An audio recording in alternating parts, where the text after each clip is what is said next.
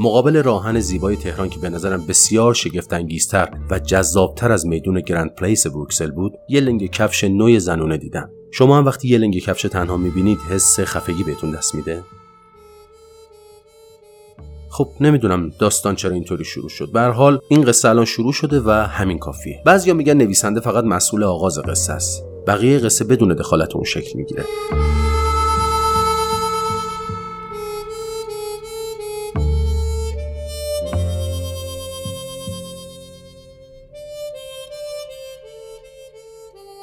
خب حالا چی بگم؟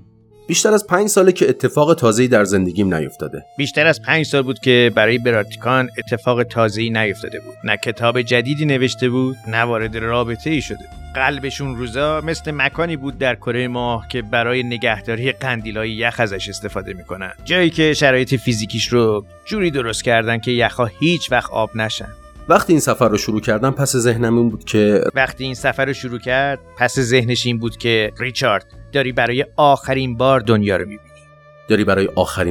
رو میبینی، چشماتو وا کن ببین چیز به درد بخوری میبینی یا نه. ایران 5مین کشوری بود که بهش سفر کرد. من اول رفتم مونترال که خیلی سفر احمقانه‌ای بود. وسط سیاه زمستون کانادا رفتنت برای چی بود مردک؟ البته من کلا مسافر خوبی نیستم. اصلا آدمی که سفر دوست نداره چرا در زندگیش این همه جابجا شده؟ نمیدونم. چمدون بستنم بلد نیستم. همیشه چیزایی که به دردم نمیخوره رو برمیدارم. واسه همین سفر 6 تا شلوار و 2 تا پیراهن آوردم. قاعدتاً باید 6 تا پیراهن و 2 تا شلوار میآوردم. قبل از این هر وقت میخواست سفر کنه همیشه زنی بود که چمدونش رو ببنده. میدونید زنا خیلی خوب چمدون میبندن. هیچ زنی 6 دست شلوار و 2 دست پیراهن توی چمدون یک مسافر نمیگذاره. بعد از مونترال رفتم پاریس، از اونجا به پراگ، بعد توکیو و حالا تهران. به هر جایی که میرسم بعد از چند روز دیگه سختم از اونجا به جای دیگه سفر کنم مگه اینکه مجبورم کنن. ولی وقتی راه میافتم به خودم میگم چرا زودتر راه نیفتادم؟ چی من اونجا نگه داشته بود؟ اینا رو دارم توی یه دفترچه 40 برگ می‌نویسم و دلم میخواد هر صفحه یک فصل داشته باشه و هر فصل یک اسم. بریم سراغ فصل اول. فصل اول، ماگنوم سوپر ایکس 44.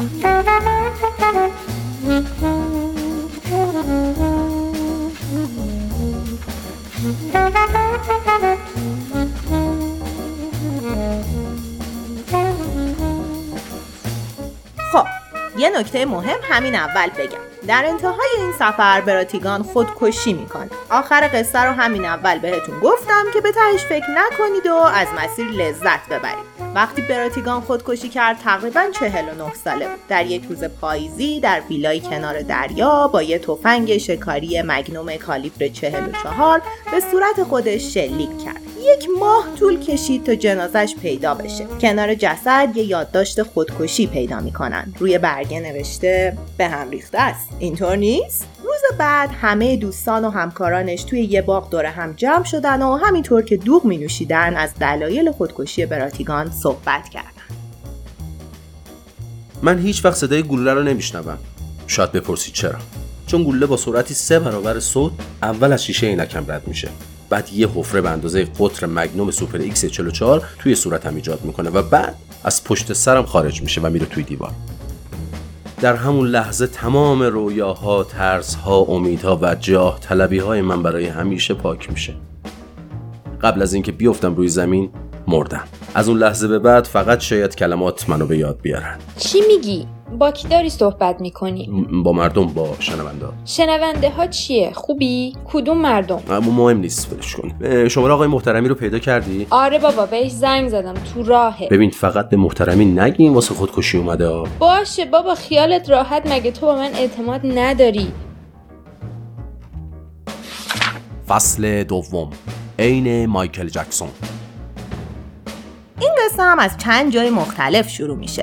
بریم اون ور شهر سراغ بهزاد. بهزاد جون، جناب سروان برای من یه احضاریه فرستاده که تو رو باید تحویلشون بدین. چرا برای شما فرستاده؟ مرتی که مثل اینکه یادت رفته من هنوز قیم شماها شما طبق قانون نباید توی خیابون باشید. درستش این بود که 24 اینجا بستری باشید. ممنونم، ولی احضاریه واسه چی حالا؟ تو خانم کهنسال میشناسی؟ آره دیگه، همونیه که بهتون گفتم تابلوی نقاشی و بیت کوین برام ارث گذاشته بود. خیلی خانم نازنینی بود. متهم شدی به قتلش. با خانم‌های کهنسال رابطه برقرار می‌کنی بعد می‌کشیشون؟ خیلی کهنسال نبودا، 55 اینا میان سال بود، فامیلیش کهنسال بود. آخه کی تو این دور زمونه تو این سن پایین میمیره؟ قرار بود یه سفر فضایی داشته باشه، تو فاز بدنسازی اینا بود. به نظرم عین مایکل جکسون فشار اومد بهش. به هر حال به من گفتن تو رو اینجا نگه دارم، یه خود صبور باش، 5 دقیقه دیگه میرسه تقریبا. بی خیالا اشاری، من الان فرصت این دادگاه بازی‌ها رو ندارم. نگران نباش.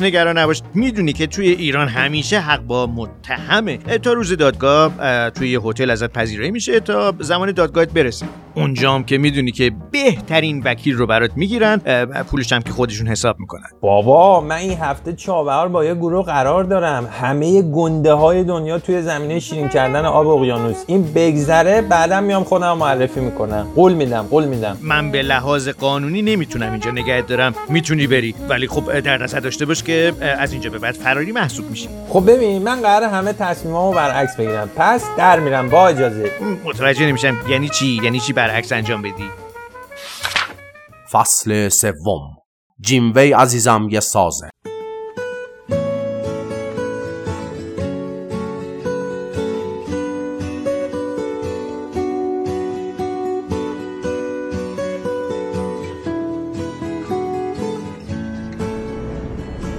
بهزاد اول صاف رفت یه ماشین خفن ساخت کارخونه جایپا کرایه کرد، بعد سر راه آرش رو برداشت. اسم این خانم کهنسال جلوی من نیار، داغ دلمو تازه کردی. باز شروع کرد. بابا اون گم شد رفت پی کارش. بیورزه چطوری برگه رمزو گم کردی آخه؟ انقدر عظمت این تابلو نقاشی منو گرفته بود، اصلا یادم رفت که یه برگه واسه رمز بیت کوینم بهم داده بود. دیوونه ای دیگه. حالا تور بندمون کنسل شد یعنی؟ نه بابا، کنسل چیه؟ من دلم به اون خوشه. میریم بچه‌ها رو برمی‌داریم می‌زنیم به دل جاده. آخه احمق، وسط فرار چطوری می‌خوای کنسرت بذاری دور ایران؟ ببین، مگه قرار نبود من از این به بعد تصمیم برعکس بگیرم؟ اوکی، فقط برو بولوار گاندی، یه ویولونیست اونجاست به من بدهکاره، میخوام بگم بیاد به بندمون اضافه شه. جلوی خونه بچه‌ها ساز به دست منتظر بهزاد بودن. بذارید سازشون رو بهتون معرفی کنم. آرش قرار بود گیتار بزنه، بهزاد پیانو سفری، بیوک ساکسیفون، اصل هنگ درام، مراد پار ترکی، هومن پرکاشن، بیژن چنگ، بورژین، جیموی چیه؟ جیموی عزیزم یه سازه، با تنبکم ترازه، مثل خود کیوت و نازه، حالا گوش کن چه مینوازه. این به بهزاد زلیل مرده چرا نیومد پس؟ نیم ساعت پیش زنگ زدم، توی راه بود، باید تا حالا میرسید. یکی زنگ بزنه ببینه چی شد، ما که علافش نیستیم. اصلا جان عزیز من نمیتونم، خودتو زنگ بزن اگه میشه. خب چرا یه گوشی نمیخری؟ والا گوشی و تماس تلفنی من استرس میده، از بس من پیچوندن پشت تلفنی دخترها، هی گفتن تو لیاقتت بیشتر از منه، بویو تو خیلی خوبی، تو مثل داداش ما میمونی. اهو میترسم دیگه. الو سلام بهزاد، کجایی پس؟ بابا ما یه ساعت اینجا وایستادیم. به این ویولون خودمون داریم. آره همون ایستشو فقط بیار. وسط همین تمرینا مرتضی اومد دم در. شما که هنوز اینجایید که؟ منتظر بهزادیم. تو نظرت عوض نشد؟ نمیای با ما؟ نه بابا، من کجا بیام؟ اگه از این ماشین کاروانا داشتید و توش حمام و توالت داشتید شاید میومدم. اون ساکسیفونو بده به من یه لحظه. مرتضی شروع کرد به شستن ساکسیفون بیوک. آقا هی، ساکسیفون منو چرا میشوری؟ این الان صدای حباب میده، اینو من تو دهن من میکنم. دقیقاً چون توی دهنت میکنی دارم میشورم. تقریباً 50 متر اون طرفتر سربازا توی یه ماشین نشسته بودن و زاغسیاه بچه‌ها رو چوب میزدن. من میگم بریم همه‌شون رو یه جا دستگیر کنیم ببریم کلانتری. اینجوری بهزاد هم مجبور میشه بیاد خودش رو معرفی کنه. سیامک از تو بعیده، توی ایران کی پلیس همچین کاری کرده که این بار دوم باشه؟ چه حرفی میزنی آخه؟ تو ایران کی پلیس همچین کاری کرده که این بار دوم باشه؟ پلیس بگیره الکی میشه. الان چیکاره ایم؟ خسته شدیم ها. فصل 4. ساعت شنی بابلی. برگردیم به میدون راه آهن ببینیم براتیگان چی شد. همین که محترمی رسید مهرو بهش گفت آقای محترمی براتیگان تصمیم گرفته خودشو بکشه.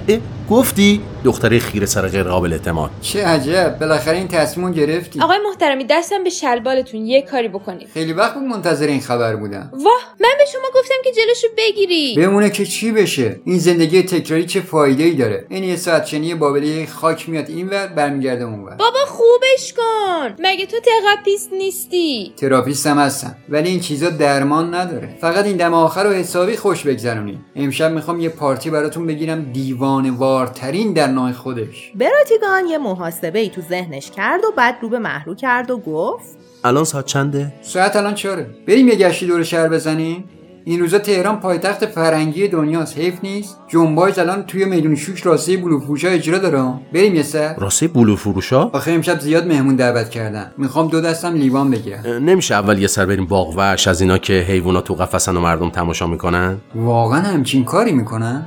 چقدر غیر انسانی. ما توی ایران از این چیزا نداشتیم و نخواهیم داشت. ولی یه پارک جنگلی داریم که آدما میرن توی قفس بعد حیونا میان تماشاشون میکنن. ولی چون تو فاز خودکشی داری نمیبرمت، چون خیلی جای با صفایی واسه خودکشی. فصل 5. آن برگه نارنجی. زیست شناسا و باستان شناسا زیر خاک دنبال فسیل میگردن ولی فسیل نویسنده ها روی کاغذ باقی میمونه. اینو به جون بایز گفتم وقتی که از روی زمین یه برگه نارنجی برداشت و ازم خواست روی اون براش یه شعر بنویسم و دکلمه کنم.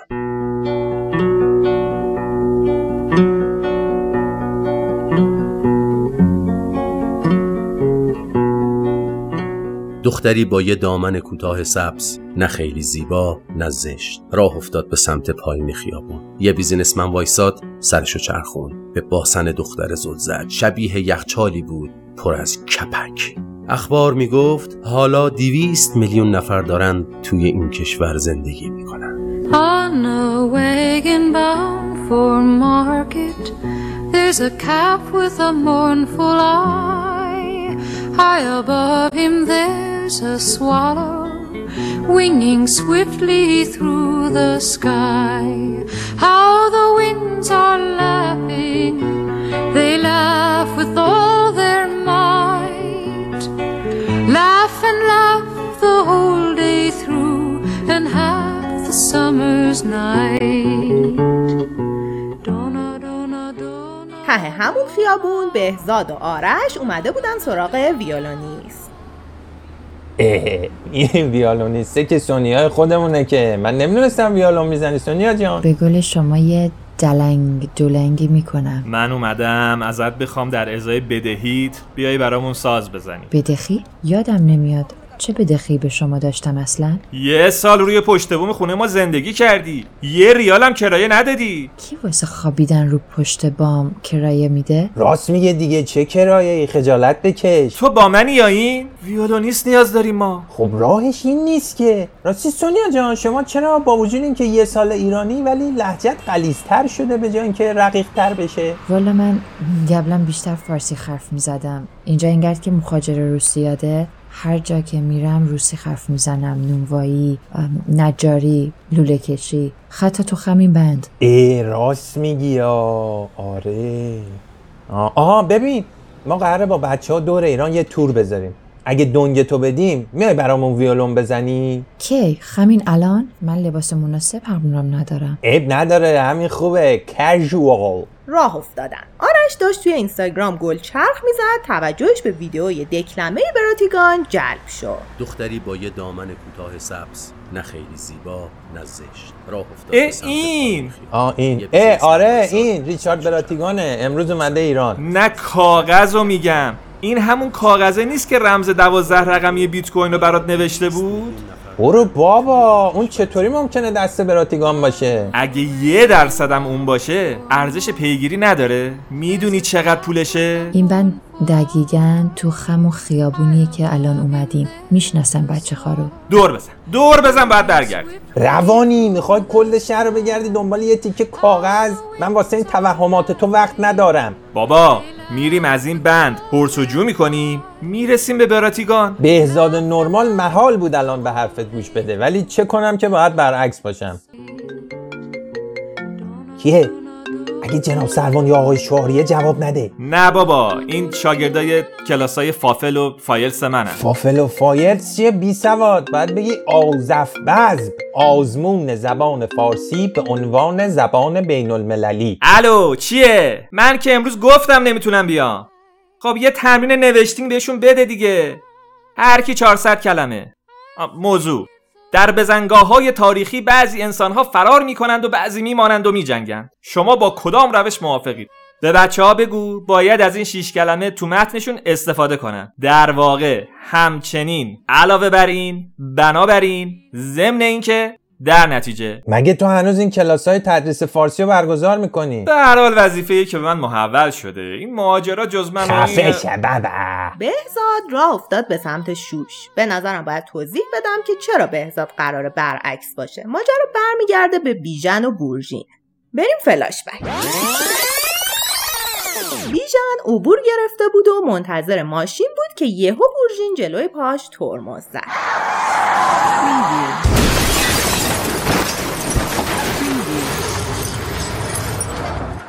بپر بالا. کجا برم؟ مقصد مهم نیست. این سکانس قراره چیز دیگه ای رو پیش ببره. آقا همه چی کار خودشونه. همه چی. ببین دولت‌های همه کشورهای دنیا ماسماسک اونا هستن. اونا کیا هستن؟ اونا دیگه نمیدونم کی هستن، ولی کار اوناست. خودشون دولت‌ها رو میارن، بعد دولت‌ها هوا برشون میداره، فکر میکنن کاری هستن. اونا هم سریع عوضشون میکنن. کیا رو عوض میکنن؟ کلی میگم. هر کدوم برای اجرای یه چیزی اومدن. وظیفه‌شون رو که انجام بدن، تاریخ مصرفشون سر میرسه. در طول مسیر بورژین یه بند حرف میزد.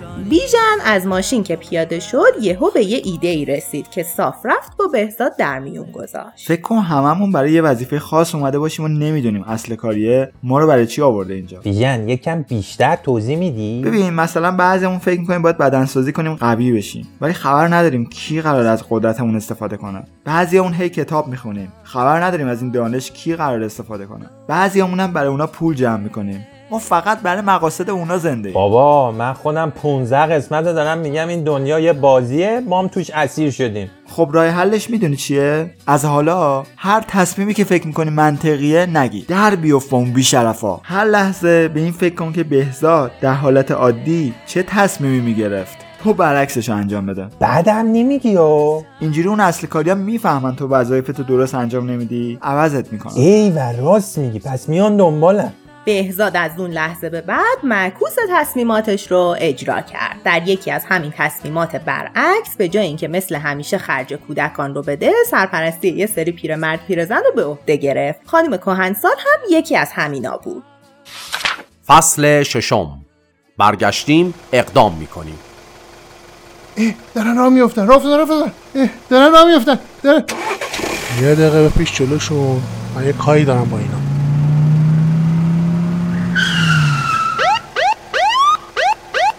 یادشو مینا. چی شده؟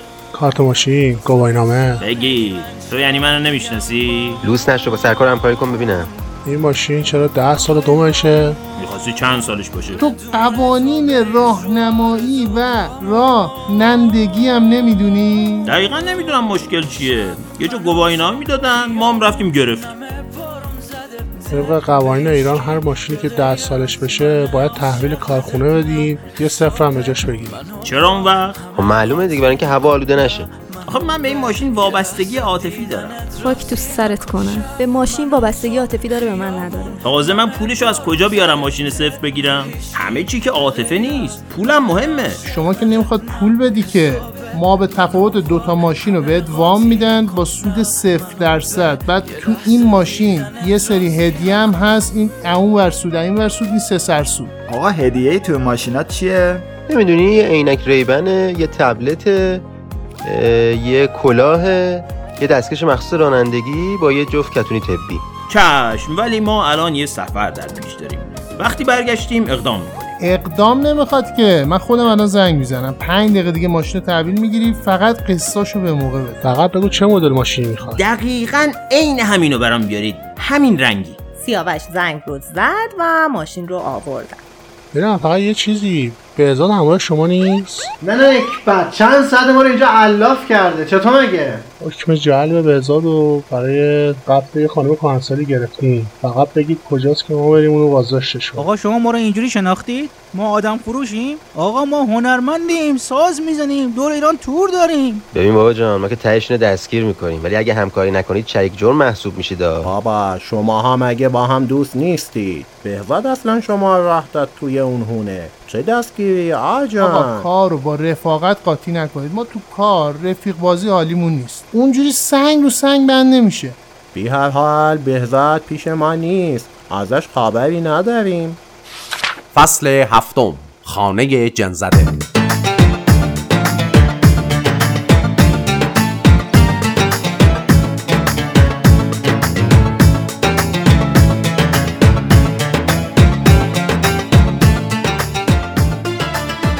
گاهی احساس میکنم تبلیغی هستم برای فروش یک خونه جن‌زده با 18 اتاق به قیمت $37,000 که جلوش زده ورود همه ارواح آزاد است، حتی شما. این وقتی توی ذهنم اومد که محترمی خونه رو نشون داد که قرار بود پارتیشون اونجا برگزار بشه. یالا از در اومد یالا اومد مهمون، حالا چشم من روشن جان من. پارتی چیه؟ گیاه پارتیه. من سالهاست که فقط از دیوونه‌های شهر دعوت می‌کنم که به مهمونی هم بیان. یعنی به نظرت باعث میشه این پیری بیخیال خودکشی بشه؟ نه بابا، چه بسا همه حاضرین تای مهمونی دست جمعی خودکشی کنن. شما هم هر سه آدمو در میارید. ریچی جان، بین این مردم و مردم دوره خودت چه تفاوتی حس می‌کنی؟ ببین الان جوونا کلا یه جهان دیگه ای ساختن که پیرا هیچی ازش سر در نمیارن، ولی قدیما پیرا خردمندان جامعه بودن، واسه خودشون احترامی داشتن. به نظرم این به ضرر خود جوونا هم هست، چون اینجوری میدونی جلوتر نه اعتباری است نه احترامی. هر روز که از جوونی میگذره یک قدم به سوی طرد شدن از جامعه نزدیکتر میشه. اینه که قله زندگی به جای پیری جوونیه و تا به خودت بیای اوجش رو از دست دادی. این قرار بود به ما امید بده، بدتر ما رو افسرده کرد. خونه ی عاشق گرمه از تو ای زیبای من، مثل شبهای بندر شرجی چشمای من. اومدی تنها اما از کنارم تنها نرو، آتیش رو روشن کردی گرم عشقم حالا نرو.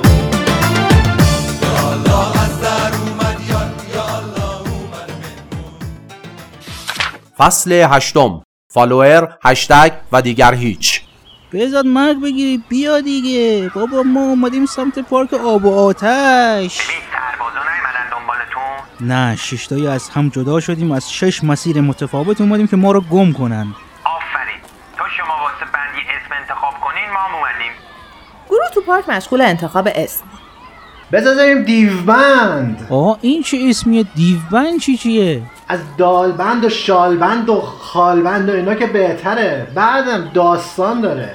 آقا دیالوگا جابجا نشده؟ چه وهمم باید بگه داستان داره؟ من مثل تو نیستم زرت بگم داستان داره سوزنان ردشم، که تو یونان یه چی دارم به اسم تئو، تو شرق آسیا هم سر خودش یه چی داشتن به اسم تاو، حالا تو ایران هم که ما از همین دیو و دد ملولم و اینا بودیم همیشه دیگه. پس من میگم لابد کلمه مهمیه. اینم شد دلیل. مثلا چه میدونم پشه بندی، کمر بندی، بذاریم شاش بند، به خود ما هم خیلی میاد. این مراد یه چی میدونه قصه نمیگه برای شما. پس چی بالام جان؟ فکر کردی کارای من بی حساب کتابه؟ دیو میبوئل کنین. من میگم اسم بندمونو بذاریم محسن ابراهیم زاده. خب اگه اینجوریه که بذاریم داروش اقبالی. بای دیفالت کلی هم طرفدار داریم. آقا شی و هی چطوره؟ شی مثلا عسل، هی هم برژین. پس ما چی؟ اتفاقا اگه قرار به اسم آوردن 4 تا از اعضای گروه اسمشون با ب شروع میشه. بیوک، برژین، بهزاد، خود بیژن. پس حداقل باید 2 تا ب داشته باشیم. یه چیزی تو مایه‌های ب بند. بیگ بند تئوری چطوره؟ ایول، عالیه، پذیرفته شد. آیدیش هم ثبت نشده تو اینستا. وای سلام پیجشو میسازم. بدوید بیت فالو کنی، فالوورام بره بالا. اصل جان عزیز من، با اکانت منم خودت فالو کن. گوشی ندارم، اکانت که دارم که. یه رفرش بکن ببینیم رسیده به چند تا. فعلا که همین 6 تای خودمونه. همین که ریزش نداشتیم جای امیدواری داره. آقا میگم یه زنگ بزن آرش و بهزاد ما رو فالو کنن. میگن که اگه بشیم 80 شاید الگوریتم‌های اینستا فریب بخورن ما رو رشد بدن. هشتگ هم بزنید. هشتگ رو یادتون نره. هشتگ یادتون نره. مگه چیزی پست کردیم که هشتگ بزنیم؟ خب من میگم بیا تو این همین پارکه یه موسیقی بزنیم، فیلم بگیریم، آپلود کنیم، هشتگ بزنیم، همه فالوورامو میکشه بالا. هیدت پوچا ولی چون توی حتما قشنگه. باری کلا.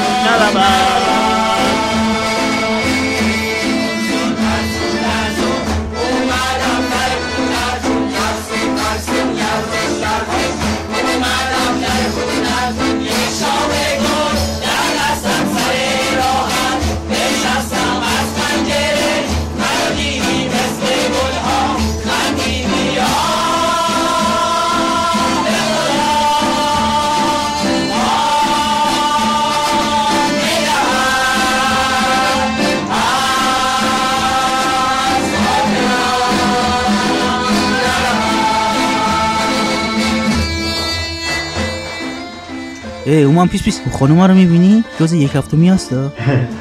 واقعا خوب چیزیه، برخلاف توقع هیچ جاشم پوچ به نظر نمیاد. من بعد بعد طلاق میبادم سراغ همین موسیقی از اول. یک هفتم چیه؟ طبق محاسبات من فقط یک هفتم جامعه ارزش دیت رفتن دارن. اصل جان عزیز من، اتفاقا لازم به توضیحه که خود شما هم جزء همون دسته یک هفتمیای من هستی. با اینکه به 6 هفتم جامعه توهین شد، ولی ممنون که منو تو این رده گذاشتی. فقط اینکه چطور بهش رسیدی؟ بابا یه روز این بویو که داغون پاشو رفت پای فرستا دونه دونه زنایی که از کنارش رچانو شمرد، شبش اومده میگه از 70 تا فقط 10 تاشون رو دوست داشته. خانم رهگذر عزیز من، ببخشید اولین بار یه رهگذر اجرای ما رو میبینه، تجربه ندارم. میشه یه سوال بپرسم؟ بله، خواهش می‌کنم بپرسید. میگم رابطه بین پزشک و بیمار ممنوعه. رابطه بین موزیسین شنونده چیه؟ ربطش چیه؟ مگر نه این است که موسیقی هم به نوعی درمان روح است؟ به نظرم اگه رابطه بین موزیسین و شنونده ممنوع میشد، هیچ موسیقی شاهکاری ساخته نمیشه. رهگذر جان جدی میگه یا ابوالفضل؟ یعنی هیچ مانعی بین ازدواج من و شما وجود نداره؟ گروه بالی هستی. دوستاتن باحال به نظر میرسن. اینا باحال به نظر میرسن؟ باحال که به نظر میرسن فقط. همیشه همینجا اجرا داری؟ نه، تور دور ایران داریم. میای شما با ما؟ میگم که توی سفر بهتر میتونیم همدیگه رو شناسایی کنیم. میدونید راستش من 2 شوهر و 3 بچه دارم، یکی هم تو راهه. 2 شوهر؟ آفرین، که وقت کردی تو دختر. پیش اومد دیگه. من دیگه برم. خانم من یه توصیه نهایی شما رو بکنم، اسم بچه‌تونه هیچ وقت نذارید بویو، قطعاً بدبخت میشه. سفر موفقی داشته باشین.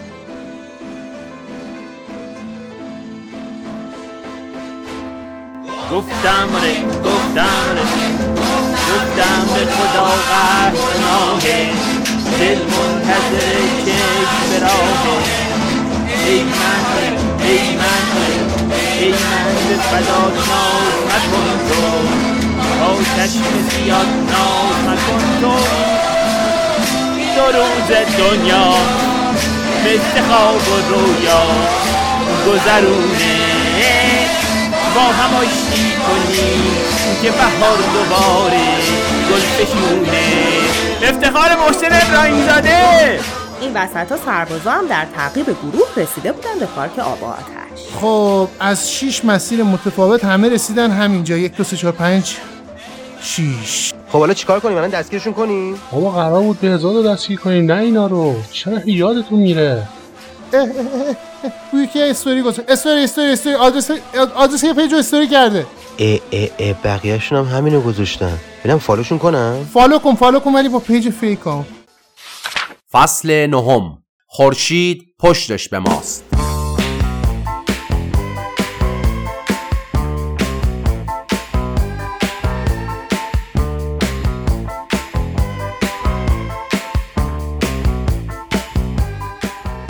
گیاه‌پارتی محترمی کم کم داشت راه می‌افتاد و مهمونا دونه دونه سر می‌رسیدن. اینا خیلی بچهای والیه.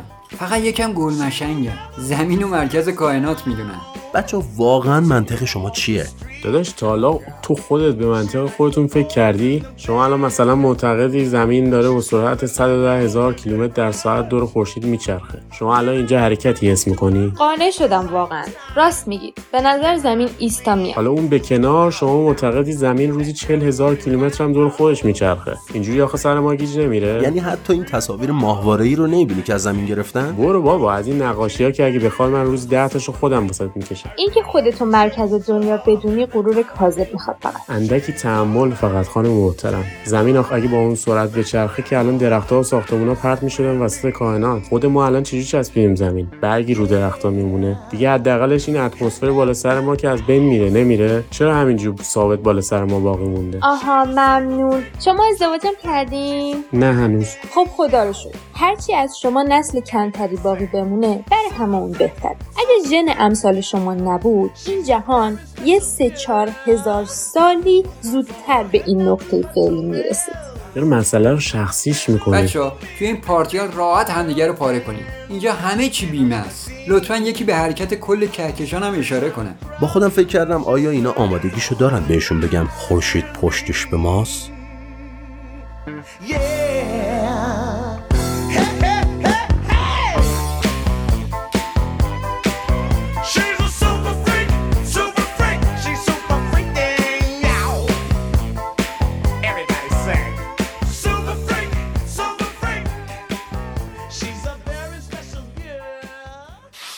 فصل دهم. به دنبال بهداری.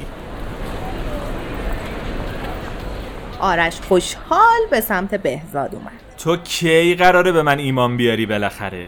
بچه‌های بند میگن همون روز برگه نارنجی رو از خیابون پیدا کردن. الان هم دست براتیگانه. فقط کافیه براتیگانو پیدا کنی. میگفتن انگار توی یه بهداری بستری شده. چرا باید ببرنش بهداری؟ نمیدونم. میگفتن مسیرش بهداری نطنز بوده. ها ببین من باید برعکسشو برم. برعکس بهداری نطنز. برعکسش یعنی زن تنی را دخبه؟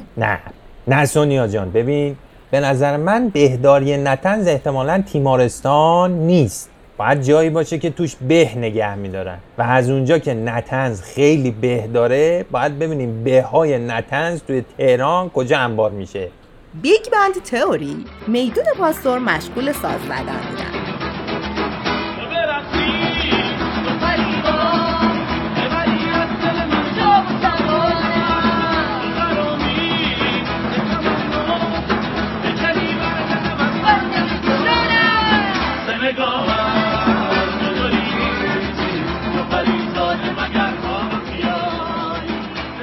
وسط آهنگ دوباره سر و کله سربازا پیدا شد. ای امان اینا چجوری ما رو پیدا میکنن آقا؟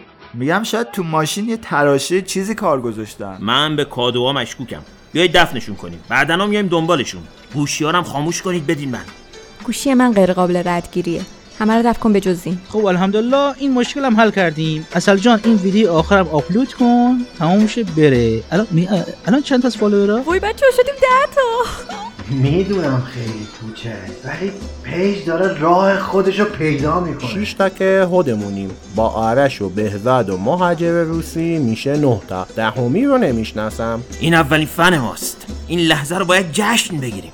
بچه‌ها بریزیم وسط. عزیز سربازا چطوری خلاص شین؟ اصل جان عزیز من به بهزاد زنگ بزن بگو از مسیر جاده ساوه میریم ما. بعد چون تماس ما رصد میشه سربازا هم میرن جاده ساوه. همزمان توی تلگرام به بهزاد میگیم جاده ساوه تله بود خوشی به جاده ورامین. جالب نیه؟ سو اسمارت ویری اینتلیجنس نیه؟ گروه یه موزیک هم توی کمربندی جاده ورامین اجرا کرد. اونور کیارش به سیاوش گفت وایسا یه استوری گذاشتن لوکیشن زدن جاده ورامین. پس اون جاده ساوه علکی بوده. سیامک بپیچ بریم جاده ورامین. انصافا عجب کارگولایی هستن که خودشون لوکیشن بهمون دادن. ها مگه اینکه این لوکیشن توی استوری هم فیک باشه و خواستن ما رو گیج کنن؟ آره نه بابا من قول میدم فیک نیست، از حماقتشونه. بپیچ بریم جاده برامی.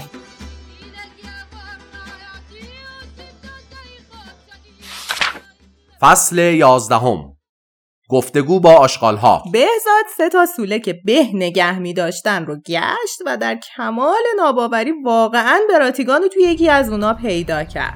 ببین اصلا از اول زندگی باید برعکس می رفتم. تازه دارم به راز این گیم زندگی پی می برم. فکر کن الان بهزاد و نورمال مثل یک لوزر واقعی توی راه نتنزه. با مهرو جلوی ساختمون سیگار میکشیدیم که یکی اومد گفت آقای براتیگان اخیراً یه ویدئویی از شما دیدم، یه برگه نارنجی دستتون بود، درسته؟ چه معروف شده این برگه؟ من اون برگه رو یادگاری میخوام، شعرتون با دستخط خودتون. یه موقع برگه رو ندی ببین، من این برگه رو برات توی حراجی 100 میلیون آب میکنم، خیالت راحت. آرش دست از پا درازتر برگشت پیش بهزاد. واقعاً اثر بخش بود. ببین تا وقتی روش معکوس بهزاد هست تو چرا به خودت زحمت میدی؟ بسپارش به من، بسپارش به بهزاد معکوس. چیه این روش معکوس که این هی میگه؟ ولش کن اینو، دیوونه است، پرونده داره تو تیمارستان. سلام آقای براتیگان، خوب هستین شما؟ قربان من یکی از منتقدان سرسخت آثار شما هستم. منتقد کدوم یکی؟ جسارتاً همه نوشتهاتون رو قربان، همه از نم، قزلالا، رویای بابل، یک زن بدبخت، بنده هندوانه، تیمارستان ایالتی، همه چون یه مش زبالن. وقتی میخونیشون انگار داری با آشغالا حرف میزنی. پس چرا اومدین براتیگان رو ببینین؟ راستش من یه چند ماهی میشه دارم تصمیمات معکوس میگیرم، خیلی هم جوابه. یه سی بهم گفته باید شما رو هم با این روش آشنا کنم. معکوس چه چیزی؟ حرفو ول کن، بذارید در عمل بهتون زندگی معکوس رو یاد بدم. من ازتون میخوام خیلی غیر منطقی پاشید بیاید با چند تا غریبه دور ایران سفر کنید. همین سفر باعث تغییرات بنیادین در زندگی شما خواهد شد قربان. مثلا چه تغییراتی؟ قربان حالا شاید تهش هم هیچ تغییری اتفاق نیفتاد. بذارید حداقل حالا که تا اینجا اومدید ایرانو ما بهتون نشون بدیم. چیکار کنیم محروم؟ نظر منو بخوای به قیافه این دوتا میخوره که هم کلاهبردار باشن هم بیمار روانی. ولی خب تو که میخوای خودکشی کنی چیزی برای از دست دادن نداری. بعدم نمیگی. ضمن این که من از این آقای محترمی هم خیلی ناامید شدم. بعیده بتونه کمکی بهم بکنه. چیزی که تو ایران زیاده مهمونیه. ولی این پیشنهادی که من دارم بهت میدم برای خیلیا یه بارم اتفاق نمیفته. من اگه جای تو باشم گوشی رو هم خاموش میکنم، خودمو میسپارم به جاده. و به همین راحتی ما قانع شدیم که با بهزاد هم سفر بشیم.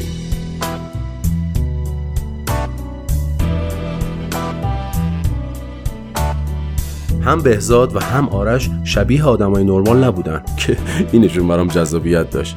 یه خانم هم همراهشون بود که گفت زیاد اینا رو نمیشناسه. بهزادم مرتبا با یه ماشین دیگه در تماس بود. کلا خیلی مشکوک بودن. ولی خب مهرو خیلی به امنیت ایران اعتقاد داشت، میگفت در این کشور نگران آدمای مشکوک نباش. اونایی که بهتون زنگ میزنن کی هستن؟ به اونا فکر نکنید، یه مش در و دیوونه. شما حواستو بده به من. گفتی برگه کجاست؟ آقای براتیگان من خوندم جای قرار خودکشی کنید، اونم تو پاییز به این قشنگی؟ پاییز به این مزخرفی؟ منم بیکار میشم. نفرمایید، پاییز پادشاه فصل هاست. پادشاه؟ نه، من به نظام لیبرال دموکرات اعتقاد دارم. آرش و بهزاد یه رب سر نظام پارلمانی و جمهوری دعوا کردن و اصلاً فرصتی به من نرسید که حرف بزنم. یه رب بعد بحث رسید به مبحث موفقیت. میدونی من کمتر اینو گفتم ولی واقعاً خودم آدم موفقی میدونم. من هیچ وقت دلم نمیخواست توی روسیه آدم موفقی باشم. چرا دلت نمیخواست؟ میدونین که نخوای تو کشورت موفق باشی یعنی چی؟ این که نخوای به جایی برسی، چون اگه به جایی برسی یعنی بی‌شرف بودی، یعنی کثیف بودی، از مردم جدا بودی. درک میکنی اینکه از در و دیوار وطنت متنفر بشی یعنی چی؟ سونیا جان تو کشور شما کسی نمیخواد بمونه همونجا رو بسازه؟ خود من اول هدفم همین بود ولی دیدم بقیه داره زندگی خاشون خیلی بهتر میشه و من بدبخت‌تر میشم. تازه راخی هم ندارم که حداقل مفید باشم. بی خاصیت مطلق بودم. نه سونیا جان اینجوری نگو، خدا دوست داره. اون خدای فرضی اگه واقعا منو دوست داشت 30 از زندگیم توی این منجلاب سپری نمیشد. فصل 12 زمان دوای همه درد هاست. گوشی براتیگان خاموشه، معلوم نیست کجاست. کسی شماره ایجنتش رو داره؟ نگران نباش، اگه خودکشی نکرده باشه حتما خودشو میرسونه به این پارتی. سلام آقا سیروس کبیری، میبینم باز با این کوله پشتی بزرگ تا ضابط اومدی. آره چند تا رقصنور جدیدم آوردم با خودم. گفتم این نیم ساعت زودتر بیام تستشون کنم. با خدا من این پارتیاره فقط به عشق رقصنورا شما میام. محترم جان خیلی دلم برات تنگ شده بود. میگم محترمی این گیاها راستی گفته بودی تلگرام فیلیپین نیومدن زودی میرسه. چطور این دیوونه ها، حسابی دلم براتون تنگ شده بود. سلام محترمی جان، چه کردی؟ مخلصین، دمت گرم فروید آوردین. قولشو به براتیگان داده بودن. دم شما گرم که منو دعوت کردین. خود براتیگان کوش والا معلوم نیست یهو کجا رفت. بچه یه لحظه من گوش بدی. شروع پارتی یکم غیر متعارفه. باید همه با هم همزمان یه دمنوش قوی بخوریم و کمتر از یه رو بعدش خوابمون میگیره. 2 ساعتی عمیق میخوابیم و بعد بلند میشیم دمنوش دوم رو میخوریم و دیگه انرژی و تمرکز میره روی 100%. اگه پارتیه خب چرا قراره چند ساعت بخوابیم؟ زمان دوای همه درداز شعاری جان.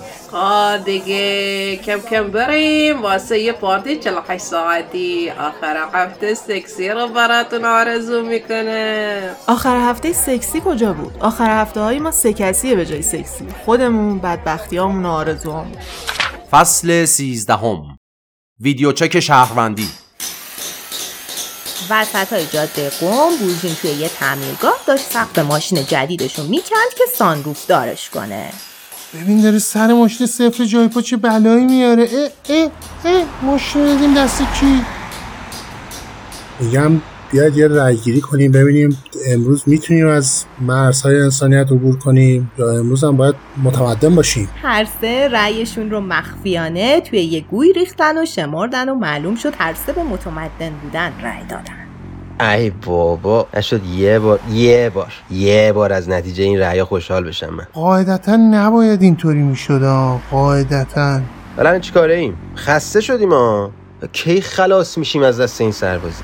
واسه میگم یه چیزی الان به لحاظ منطقی نباید ما به جای اینکه ستایی توی ماشین رو اعصاب هم باشیم توی 3 تا ماشین مختلف میبودیم که بتونیم اینا رو محاصره کنیم لااقل. به لحاظ منطقی چرا؟ ولی آخه چیه ما منطقی بوده که این باشه؟ اونجا رو بهزاد با یه ماشین دیگه اومده.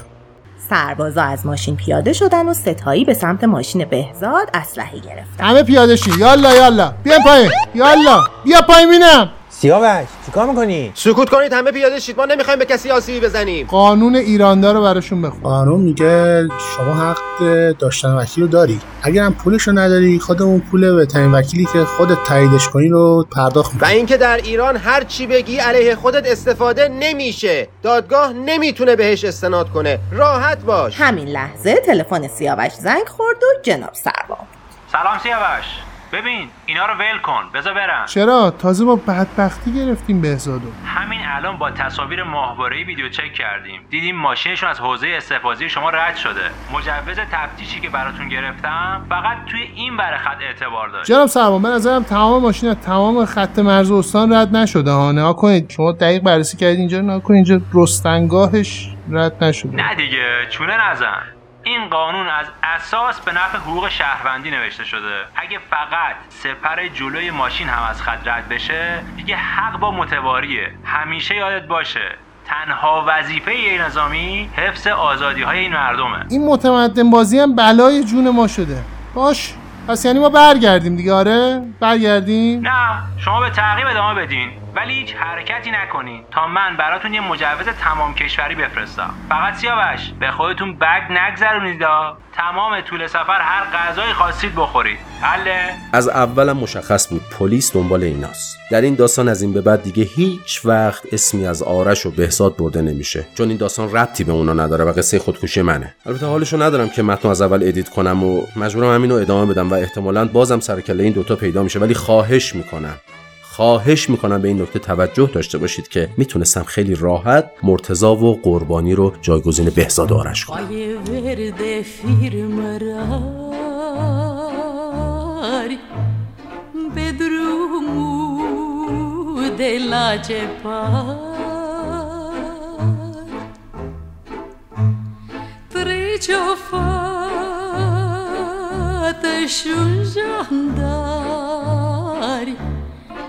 جفا تشویجاند.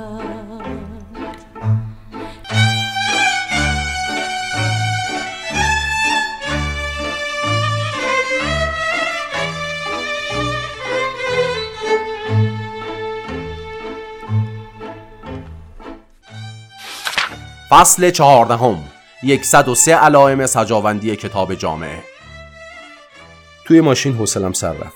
وقت خوبی بود که خاک رو با جملات، خورشید رو با ویرگول و باران رو با فعلها مخلوط کنم. شروع کردم به شمردن علائم سجاوندی کتابی که دستم بود. اسم این کتاب جامعه بود. نتیجهش رو هم توی دفترچه یاد داشتم نوشتم. فصل اول کتاب جامعه 57 علائم سجاوندی، آنها به 22 کاما، 18 نقطه ویرگول، 9 علامت سوال و 5 علامت تعجب و 3 دو نقطه تقسیم میشد. فصل دوم کتاب جامعه، آنها به 103 علائم سجاوندی، 63 کاما، 17 نقطه ویرگول، 15 دو نقطه، 5 علامت سوال و 3 علامت تعجب تقسیم میشد. و اما فصل سوم کتاب جامعه، آنها به 51 کاما، 21 علامت تعجب، 16 علامت سوال، 15 دو نقطه و 13 نقطه ویرگول تقسیم میشدند. و اما فصل چهارم کتاب جامعه. میشه بگید محاسبات اصلا چه فایده ای داره؟ اونایی که کشتی میسازن میدونن برای هر کشتی دقیقاً چند تا پرچ، چند تا میخ و چند تا مهره لازمه. کتابم همین جوریه. جان؟ سونیا چشاشو درشت کرد و بعد به فکر فرو رفت. فکر کنم باور کرد که اینطوری کتاب می‌نویسم. من به شمردن علائم سجاوندی ادامه دادم. بعدش یه بار دیگه بسیار با دقت شمردم که مبادا اشتباهی رخ نداده باشه. چقدرم دقیق میشمارید. آره. نه راستی همیشه دلم می‌خواسته یه روز یه کتابی بنویسم که با کلمه مایونز تموم بشه. مایونز؟ چرا مایونز؟ نمیدونم، فقط فکر می‌کنم پایان جالبی باشه. ظاهراً نویسنده‌های آمریکایی هیچ شباهتی به نویسنده‌های روس ندارن. فصل 15 سوگواری بدون جسد. خب دیگه بیدار شید بچه‌ها. مرتضی با تو هم شواری؟ آقای غریبه چه احساس رهایی دارم من، چقدر لختم. چی بود این لامصب؟ من که خیلی احساس سبکی میکنم. وی به خدا من احساس میکنم تو رو ابرام. یاد براتیگان بخیر. خیلی زود رفت. خیلی زود رفت؟ یعنی خودکشی کرد؟ میتونم کامل حسش کنم که امروز خودش رو راحت کرده، از تن رها شده. من مطمئن بودم به زودی اتفاق میفته، اما باز الان گفتی شک شده. به قول صادق هدایت رفتش و دل ما رو شکستش. حیف والله حیف. حالا محرومو خوب درک میکنم. بارها دلم خواسته دست به همچین کاری بزنم. میگم بچه شما مثل من خیلی گشنتونه. آره این گیاه گشنه میکنه. چند نفر نیاز داریم توی سیخ زدن جوجه کمک کنن. ای من به به به به فقط یکی موزیک خوبی پلی کنه. دوستان از بحث براتیگان خارج نشیم. این خودکشی باید کامل تحلیل بشه. کسی سیگار داره؟ نداره. اتفاقا من خیلی از دوستان نزدیک براتیگان رو دعوت کردم. الان کلی از نویسنده‌های قرن 20 آمریکا اینجا، از نویسنده‌های خودمونم پدرام ابراهیمی و جابر حسین زاده اینجا هستن. میتونیم هر کدوم از زاویه نگاه خودمون درباره‌اش صحبت کنیم اگه موافق باشین. عالی. من که خیلی پایم.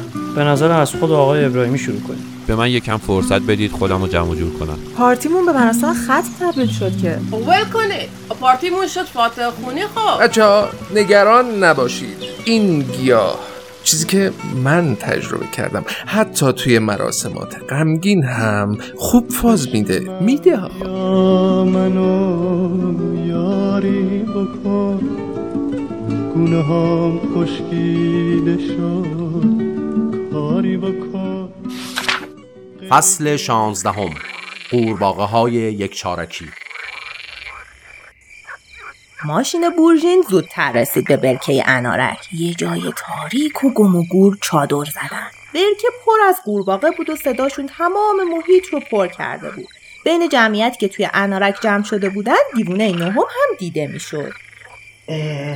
شما اینجا چی کار میکنی دیگه؟ امشب اینجا شهاب بارونه. یه سری منجم میان، میخوام باهاشون صحبت کنم واسه یه حرکت اعتراضی. شما اینجا چی کار میکنی؟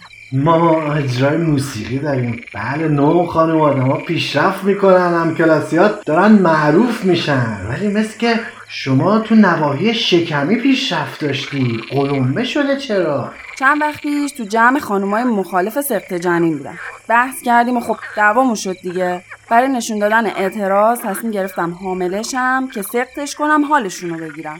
کی قراره سقطش کنی؟ آخر هفته. خدا لعنتشون کنه. کیا رو میگی؟ این قورباغه‌های یک چارکی. تو ویکی‌پدیا نوشته میلیون ها قورباغه تو این برکه است. به خدا یکیشون هم کافی بود برای سرویس کردن روی آدمیزاد. کاش یکم دینامیت داشتم. اورژین یه تکه سنگ بزرگ پرت کرد سمت برکه و فوش داد. بی شرفا، کسافتا، بی همه چیزا. بعد از امتحان کردن فوش‌های مختلف متوجه شد که مفیدترین کلمه اینه.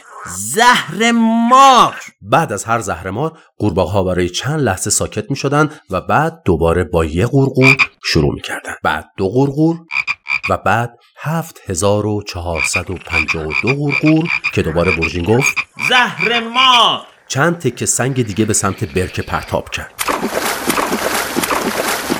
برژین برای ساکت کردن قورباغه‌ها روش‌های مختلفی رو تست کرد. اول با جاروی رفتگری روی سطح برکه زد. بعد سعی کرد با بخاری ماشینش دمای آب برکه رو زیاد کنه. بعد 2 گالون دوغ تاریخ گذشته توی برکه خالی کرد. حبله، دوغ نازنینمونو چرا خالی کردی اونجا؟ بورژین سرشو خارون، شلوارشو در آورد، وارد برکه شد و سعی کرد با قورباغه‌ها نبرد تن به تن داشته باشه. برکه شبیه مونالیزا شده. بورژین شورتت هم خیس شد که امشب اجرا داریم. با این قورباغه‌های بدبخت چیکار داری؟ یه شب اومدی اینجا، تحملشون کن دیگه. بورژین بیخیال نشد، روش کشتن قورباغه رو سرچ کرد. اولین فکت این بود که مار آبی قورباغه میخوره. کجا میشه مار آبی پیدا کرد؟ ببین اینجا نوشته هر مار آبی روزی 2-3 تا قورباغه بیشتر نمیخوره. اینجوری 100,000 تا مار نیاز داری. خب چی کار کنیم؟ زهر مار. فکر کنم دینامیت واسه اینا خیلی بچه بازیه. باز چی توی مغزته؟ چه غلطی میخوای بکنی؟ یه فکر بکر نیاز دارم. ما تو رو با قورباغه ها تنها میذاریم، ولی من تو آخرش کنارتم جوجوی من. ظاهرا اون شب توی انارک جشنواره موسیقیایی برپا بود. قرار بود حدود 100 بند موسیقی هر کدوم یک تک آهنگ اجرا کنن. بچه‌ها لیست برنامه جشنواره رو نگاه کردن و یکیشون به بقیه گفت ظاهرا ما 6مین بندی هستیم که باید بریم روی استیج. آقا این اجرا خیلی مهمه. مهروجان شما میتونی از اجرای ما فیلم بگیری؟ فیلم بردار به دنیا اومدم، اصلا خیال تخت. بورژین عمیقاً به فکر فرو رفته بود. با دست تلنگری به سرش زد. بعد تلنگر تبدیل شد به یکی از اون ضربه ها که معمولاً مردم به هندوانه میزنن تا بفهمن رسیده یا نه، که ظاهراً رسیده بود. سر جاده یه حیوان فروشی غیر مجاز دیدم. بریم تمساح بخریم، بندازیم تو برکه قورباغه‌ها رو بخورن. بریم. کجا دارید میری؟ بریم تمساح بخریم. تمساح واسه چی؟ واسه قورباغه‌ها دیگه. این کارتون ضد محیط زیسته. انجام بدید خونتون پای خودتونه. گفته باشم. بدون اهمیت به حرف دیوانه نهم دور شدن. توی فروشگاه حیوانات فروشنده گفت تمساح دونه 10 تومنه. بورژین گفت جای دیگه 8 تومن دیدم. فروشنده گفت اگه فقط 2 تومن بیشتر بدی بهت با 12 تومن 2 تا تمساح میدم. بورژین حساب کتاب کرد و زیر لب گفت میارزه. تمساح رو برداشت و آورد توی برکه رها کنه، ولی دیوانه نهم با چند گروه محیط زیستی تماس گرفته بود و اونا جلوی بورژین رو گرفتن. بورژین با عصبانیت مجبور شد تمساح ها رو بچپونه تو صندوق عقب ماشین. چرا صندوق عقب؟ جاشون اونجا خوبه. اینو یه جوری گفت انگار عادی ترین اینجا برای تمساح‌ها اینه که توی صندوق عقب ماشین باشه. فصل 17. یک هلیکوپتر پر از اسپرم. قبل از اجرا عسل که با خودش کلی لباس اضافه آورده بود به نهم و سونیا و مهرو گفت بچه‌ها من کلی لباس خواب دارم که هر کدومو واقعا فوقش یه بار پوشیده باشم. اصلا نپوشیدم. بر از همینا بپوشیم. دیوانه نهم و سونیا و مهرو با فراق بال لباسشون رو عوض کردن و تهش متوجه شدن بیژن تمام این مدت داشت اونا رو تماشا می‌کرد. اوی تو داری به چی نگاه میکنی؟ بابا من چه میدونستم شما قراره یهو همگی لخت بشید. هیچی نگفتم که در سکوت این موقعیت بگذره وضعیت ناجورتر نشه. خب چرا با بقیه آقایونا نرفتی انجیش کده؟ من داشتم دنبال مسواک میگشتم، یهو برگشتم دیدم همه لخت شدید. خب حالا که چی؟ همه چی رو دیدی دیگه، برو. بلنگوی جشنواره اعلام کرد و حالا گروه بیگ بند تئوری از تهران از محله عباس آقایی‌نا.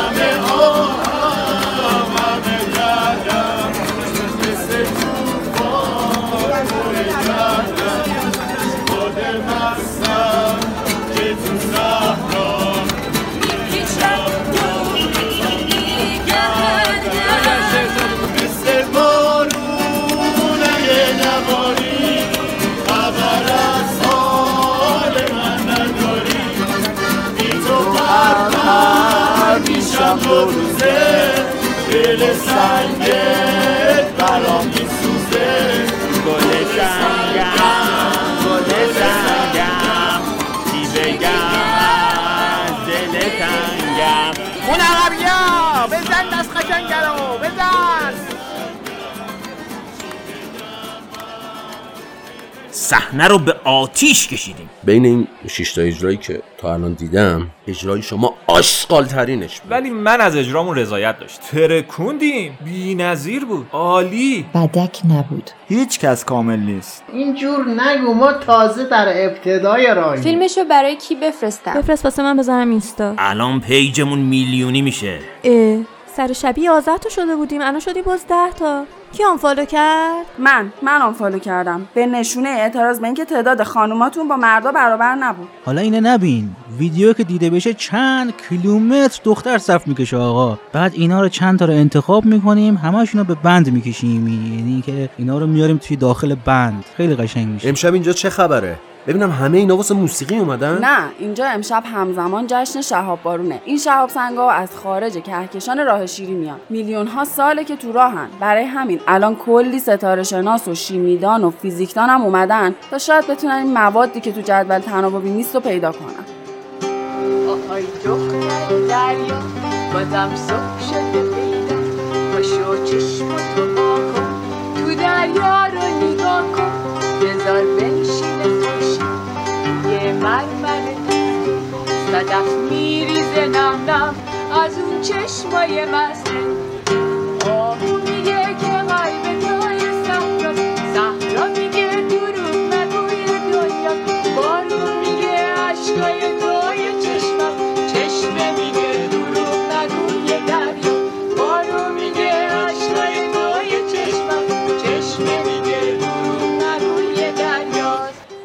در همین لحظه من یه فاخته دیدم که مطمئنم مشابهش قبلا شناسایی نشده بود. البته شایدم فاخته نبود، کلاغ بود. میدونید من اون شب سردرد عجیبی داشتم و شب قبلش هم نخوابیده بودم، دوغم زیاد خورده بودم. البته احتمالاً کلاغ بود. اصلا هرچی درباره فاخته گفتم رو فراموش کنید، قطعاً کلاغ بود. کلاغ روی یک گیاه عجیب نشست. این گیاه یه روش گرده‌افشانی جدیدی داره، یعنی نه به وسیله باد انجام میشه، نه به وسیله زنبور و نه پرنده‌ها. شاید بپرسی پس چطوری گرد هاشو میپاشونه توی جامعه تا به سرانجام برسن؟ قصهش درازه. فقط گرد افشانی میکنن یه آقا مورا. آره دیگه، پس فکر کردی گیاه هم میافتن رو هم؟ برای خروج از باکرگی راه دیگه هم هست؟ اصلا جان عزیز من، میشه بدون وابستگی به دیگران این کار کرد؟ مثلا میخوای اسپرماتو خوش کنی، فوت کنی، باد ببره برسونه به تخمک یکی دیگه، چون از طریق زنبور واقعا خطرناکه. بیوک ای کاش میشد من در طبیعت همینجوری بیستم، گرده منو بپاشونم توی طبیعت، گرده بره روی هر کی دلش میخواد رو هاگش بشینه. اینقدر من 1/7 و 1/4 و 6 و 8 دیدم نمیکرد. فقط یه چیزی، این فرایند لذت داره یا نه؟ بالاخره لذت برات مهمه یا میخوای از باکرگی در بیاری؟ به نظرم لذت گیاها از نوع پایان انتظاره. میشینن منتظر ببینن باد با خودش گرده میاره یا نه. باد بارها با دست خالی میاد و میره تا اینکه یه بار بالاخره گرده همراهشه. انتظار به پایان میرسه و این لذت داره. به نظر میاد که خیلی بهش فکر کرده بودی. این آهنگی که داره اجرا میشه آهنگ عروسی مامان بابام بود. وقتی تو هستی آسمون پر از نور، غم از قلبم هزارون سال دوره، الهی نشکنه قلب من و تو، که هر کی عاشق قلبش با نوره. نگاهم کن، نگاهم با نگاهت قصه ها داره، نگاهم کن که چشمت قصه های آشنا داره. بیژن یه سوال، آهنگ عروسی مامان من نمیدونی چی بود؟ نه شاید نداشتن اصلا. آخه بابا میگفت شب عروسی هم مامانتو نیده. آره از اولش هم اینا زیاد رابطی نداشتن. بیژن یه چیزی، شاید این براهوت جنسیه که ما تو داریم به سر میبریم از ژنتیک ماست. ولی تو ژن بابا بوده ها.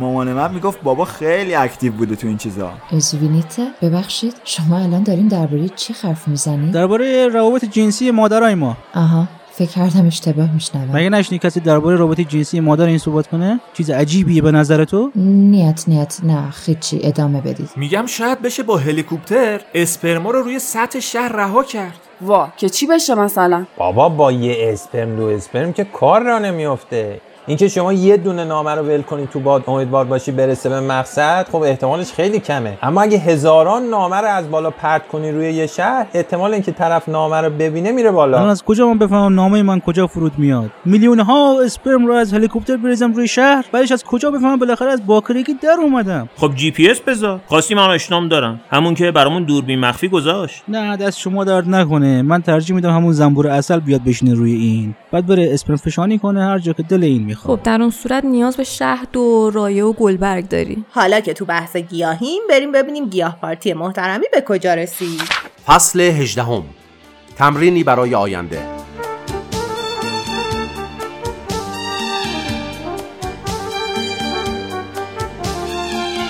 خب با جابر شروع میکنیم. بیا جابر جان. جابر میخواد از شخصیت‌های کتاب‌های براتیگان صحبت کنه. براتیگان میگفت همیشه حس میکنم جایی که نیستم خوشبخت‌تر خواهم بود. شاید برای همین خیلی سفر میکرد. حاصل سفرهاشو تجربه میدونست و دربارش مینوشت. من فکر کنم زندگی براتیگان خلاصه شده در همین یه جمله. آدمی که نمیدونست باید چیکار کنه اما نمیخواست دستشوی دست بذاره. شخصیت‌های داستاناش همگی مرز بین واقعیت و خیال رو گم میکردن. توی یه دوگانگی اسیر بودن. معترضهایی بودن که گوشه‌گیری رو به زندگی اجتماعی ترجیح میدادن، ایدئالگراهایی که زندگیشون رو به بتالت میگذروندن، باهوشایی که گرفتار موقعیت‌های ابزورد شده بودن. یکی میخواست سایه یخچال رو بذاره توی حساب پس‌اندازش سود بگیره، یکی که با چمن جلوی خونه‌شون دشمنی داشت و عمدن بهش رسیدگی نمی‌کرد و در نهایت یه روز چمن ازش انتقام گرفت، خرس‌هایی که بدون لباس خوابشون نمی‌گرفت، کشاورزی که جیوه رو با چنگک بار می‌زد و اسمش رو گذاشته بود تمرینی برای آینده، زن داستان سخت جنین که از اینکه مردها به چشم آدم زیبا بهش نگاه کنن متنفر بود و بعد از حاملگی احساس کرد حالا با بدنش راحت تره. مردی که معتقد بود از نوادگان یه ژنرال که هیچ کس در تاریخ اسمش رو نشیده بود و در هیچ کتابی هم اسمش نیامده بود و در نهایت یه احمق دیگر رو هم پیدا کرد که اونم اسم ژنرال رو شنیده بود و رفاقت این دوتا میرسه به کشتی گرفتن با قورباغه ها. داستانش پر از تجربه‌های غیرعادی و غیرمنتظره است. زندگی و مرگ خود براتیگان هم همینطور بود. توی یکی از کتاب‌هاش براتیگان ناگهان از خودش میپرسه اصلا چه چیزی واقعیت رو واقعی میکنه؟ امیدوارم حالا جواب این سوال رو پیدا کرده باشه.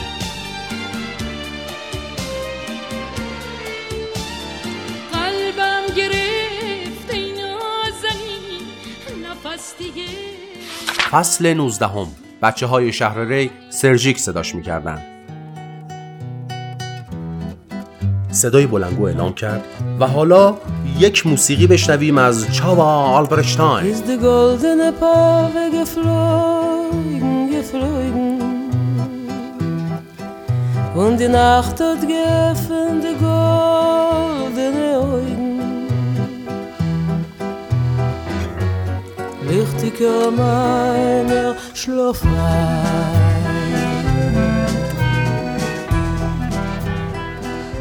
نصف شب هنوز صدای موزیک میاد. خب 100 تا بند بودن، باید تا تخت فهرست برن دیگه. ولی من فکر کردم شما یه بند واقعی هستید، نه از این مسخره بازی تورا. قربان یه چوسه امید به ما بدین، ما تازه شروع کردیم. خب همه تخمه میشکستن و گپ میزدن. متاسفانه افسانه های زیادی در مورد سوء استفاده انسان از تخمه آفتابگردان وجود نداره، ولی من زیاد دیدم، به خصوص ایران. ایرانی‌ها وقتی که شروع میکنن به تخمه شکستن بحثشون تمومی نداره. جالبه که اکثر جمعیت اینجا کنجکاو فلسفه ایرانن، ولی معمولا آدما کنجکاو فلسفه یونان میشن. که بابا جان این فلسفه رو شما ایرانی‌ها راه انداختید، یونان هم از شما ایده گرفت. اصلا میدونستید تنها کشور دنیا که به یونان میگه یونان شمایید؟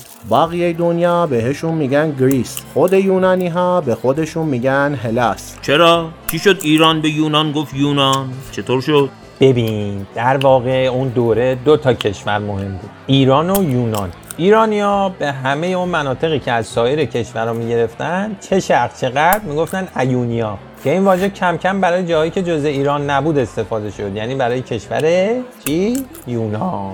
راستی نگفتی چرا میگید فلسفه رو ایرانیا راه انداختن؟ اون دوره حکومت یونان خیلی دیکتاتوری بود و برعکس ایرانی ها به آزادی دین و اندیشه اعتقاد نداشت. هر قسمت یونان که دست ایران می افتاد برای مردمشون از یه زاویه خوشحال کننده بود، چون می تونستن آزادانه ایده پردازی کنن. در واقع فلسفه در اون مناطقی شروع شد که جزء خاک ایران شده بودن. ولی قشنگی ملت شما به اینه که توی بزرگی تاریخشون اسیر نشدن، خیلی نگفتن ما 3000 سال پیش این بودیم، اون بودیم، این شدیم و اینکه الان دیگه کاری نکنیم. حداقل تو تایملاینی که ما خستیم اینجوریه. البته همیشه هم اینقدر هوشیار نبودن که توی این مسائل گیر نکنن. ما شانس آوردیم توی این تایملاین هستیم. برعکس یونانی‌ها که خیلی گفتن ما ارشمیدس داشتیم، سقراط داشتیم، ارسطو داشتیم، بعد هم تو همونا گیر کردن و اصلا چیزی ارائه ندادن. یه سری آلمانی دور برکه داشتن درباره فلسفه ایران صحبت می‌کردن. براشون عجیب بود چرا بزرگان تاریخ ایران هیچ کدوم نه تو ایران به دنیا اومدن نه مردن. یعنی چی توی ایران به دنیا نیومدن؟ به این نکته منم قبلا فکر کرده بودم. ببین مثلا فارابی قزاقستان به دنیا اومده بود و سوریه مرده بود، مولوی افغانستان به دنیا اومد، ترکیه مرد، ابوریحان بیرونی ازبکستان به دنیا اومد، افغانستان مرد، خارزمی ازبکستان به دنیا اومد، عراق مرد، خواجه نصیرالدین طوسی از طوس رفته بغداد مرده، ابوالوفا بوزجانی که بوزجان به دنیا اومده بغداد مرده، مولا صدرا بصره مرده، ابن سینا ازبکستان به دنیا اومده، جابر ابن حیان بغداد مرده، سنایی افغانستان به دنیا اومد، نظامی که گنجای آذربایجان به دنیا اومده همونجا مرده، جامی و فخر رازی توی هرات، رودکی تاجیکستان، خاقانی جمهوری آذربایجان، شیخ بهایی لبنان، سهروردی سوریه. دلیلش اینه که اون موقع همه این کشورها جزء خاک ایران بودن. در واقع اینا همه توی ایران به دنیا اومدن و توی ایران مردن، ولی ایران فعلی خیلی کوچولوتر شده. احتمالاً الان خیلی ناراحتن که جزء ایران نیستن. عوضش زکریای رازی شهر ری به دنیا اومده، همونجا هم مرده. فوقش 4 تا خیابون میرفت بالا میومد پایین، ولی دنیا رو تکون داده. با این اوصاف زکریا رازی هم مثل من جامعه گریز بوده نیه؟ البته زکریای رازی باباش بوده، خودش محمد ابن زکریای رازی بوده. رازی بیشتر از این که ایرانی باشه ارمنی حساب می شده. بچه های شهرک سرژیک صداش می کردن. چرا سرژیک صداش می کردن؟ چون ساقی محل بوده دیگه، مسئول تامین الکل شهرری. اونجور که من دنبال کردم کردیت اختراع دوغ هم به نوعی به محمد ابن زکریای رازی میرسه. فقط رازی نیست، خیام، حافظ یا سعدی که شیراز به دنیا اومد، دور دنیا رو گشت، برگشت شیراز مرد. این یادتون باشه رسیدیم شیراز، منو ببرید سعدیه رو ببینم. هم سعدیه میبرمت هم حافظیه. این دلیل موفقیت ایرانیا اینه که ملت دوپامین هستن. در طول تاریخ همشون اینجا رو برای زندگی انتخاب کردن، بی خصوص از کشورهای همسایه. اصلاً کسی که مهاجرت رو انتخاب میکنه دوپامینش زیاده. ولی هیچ کشوری خوب و خفن نمیشه مگه اینکه همسایه‌های خودش هم کمک کنه از بدبختی در بیاره. کاش خیرتون به همسایه‌هاتون هم برسه.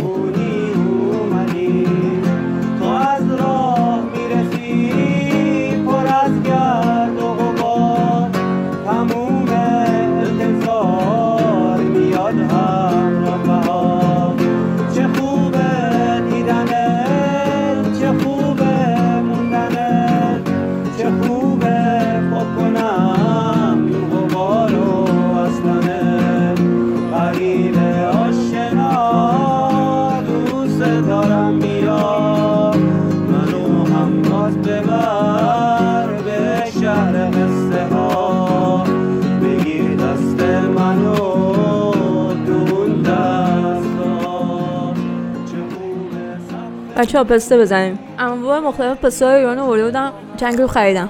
آخ گفتی پسته، تمام خاطرات تلخ کودکی من زنده شد. چطور ممکنه آدم از پسته خاطرات تلخ داشته باشه؟ ما توی روسیه لب مرز ایران زندگی میکردیم. مادر من کار خونگی میکرد، من کمک میکردم. یه شرکت صادراتی ایرانی پسته‌های در بسته رو میفرستاد، مامانم باز میکرد و پس میفرستاد، یه پولی میگرفت. من بارها سر گم کردن آشغال پسته کتک خوردم. سر آشغال پسته؟ یعنی چی؟ چرا واقعا؟ اون پسته‌ای که اول میفرستادن رو وزن میکردن، بعد خود پسته و آشغالاش هم وزن میکردن که معلوم باشه که پسته ازش کم نشده. یعنی اگه آشغالا گم میشد از دستمزدت کم میشد. گاهی یه چیزی هم بدهکار میشدیم. صاحب کار روسمون خیلی بی‌شرف بود. آخه سونیا جان این پسته ها کجا صادر میشد حالا؟ اکثرا به همون روسیه میرسید، به طبقه اشراف روسیه. زندگی طبقه اشراف هم یه جور پوچه دیگه. واسه 2 درجه زندگی پوچه بهتر. خون بقیه رو میکنن تو شیشه خاک برسرا، فکرم میکنن خبری، آخرش هم که هیچی. باز این شروع کرد هی پوچه پوچه پوچه پوچه. ارزش کلکل نداری والا. من اصلا اینایی که پوچگرا نیستن و خیلی آدمای متوهم و پوچی میدونم. یعنی چی غیر پوچگراها رو پوچ میدونی؟ خب خیلی واضحه که همه چی پوچه دیگه. دیدی وقتی تاریخ میخونی از شدت احمقانه بودن کارهای آدمای قدیم تعجب میکنی. مثلا با خودت میگی واقعا 800 سال ایران و روم زدن تو سر و کله هم که چی؟ واقعا 200 سال چند گروه آدم با هم تو جنگ‌های صلیبی بودن برای چه هدفی؟ پوچه دیگه، پوچه دیگه. خب این چه ربطی به پوچ بودن همه چیز داره؟ خب ما هم یه تعداد آدم پوچ و احمقیم مثل گذشتگان دیگه. مردم 500 سال دیگه میدونی در مورد ما چی فکر میکنن؟ فکر میکنین نمیگن این ابله‌های نادون چه زندگی‌های پوچی بوده میکردن؟ آره واقعا با خودشون میگن این مردم چرا اینقدر نمیفهمیدن؟ چرا با مسائلی که راه حلش مثل آب خوردن این همه سال دست و پنجه نرم کردن؟ یعنی نمیفهمیدن آلودگی هوا فلان جور حل میشه؟ یعنی نمیفهمیدن فساد به فلان دلایل وارد دولت‌ها میشه؟ یعنی نمیفهمیدن خلاقیت و نوآوری چطوری از بین میره؟ یعنی نمیفهمیدن مردم به فلان دلایل افسرده میشن؟ دقیقاً تکنولوژی‌های عقب افتاده، روابط سیاسی بین کشورها که این بچه‌های 5 ساله میمونن، همینا پوچه دیگه. اصلا همین فرمول بندی استفاده سیدفیلدی که واسه فیلمنامه اینو درآوردن. بعد هر سال بهترین فیلم دقیقاً همون فیلمی میشه که ریده به این ساختار کلاسیک و خلاقیت جدیدی انجام داده. برای همین نظر من با آقای رابرت مکی نزدیکتر هستم. من میگم یه روزی هزاران سال جلوتر بشری میاد که خودش متوجه میشه چقدر پوچ زندگیش. مثلا یهو میفهمه که خود کره زمین در برابر یونیورس در حد یک کاربراتور بوده یا در حد یک کیسه صفرا.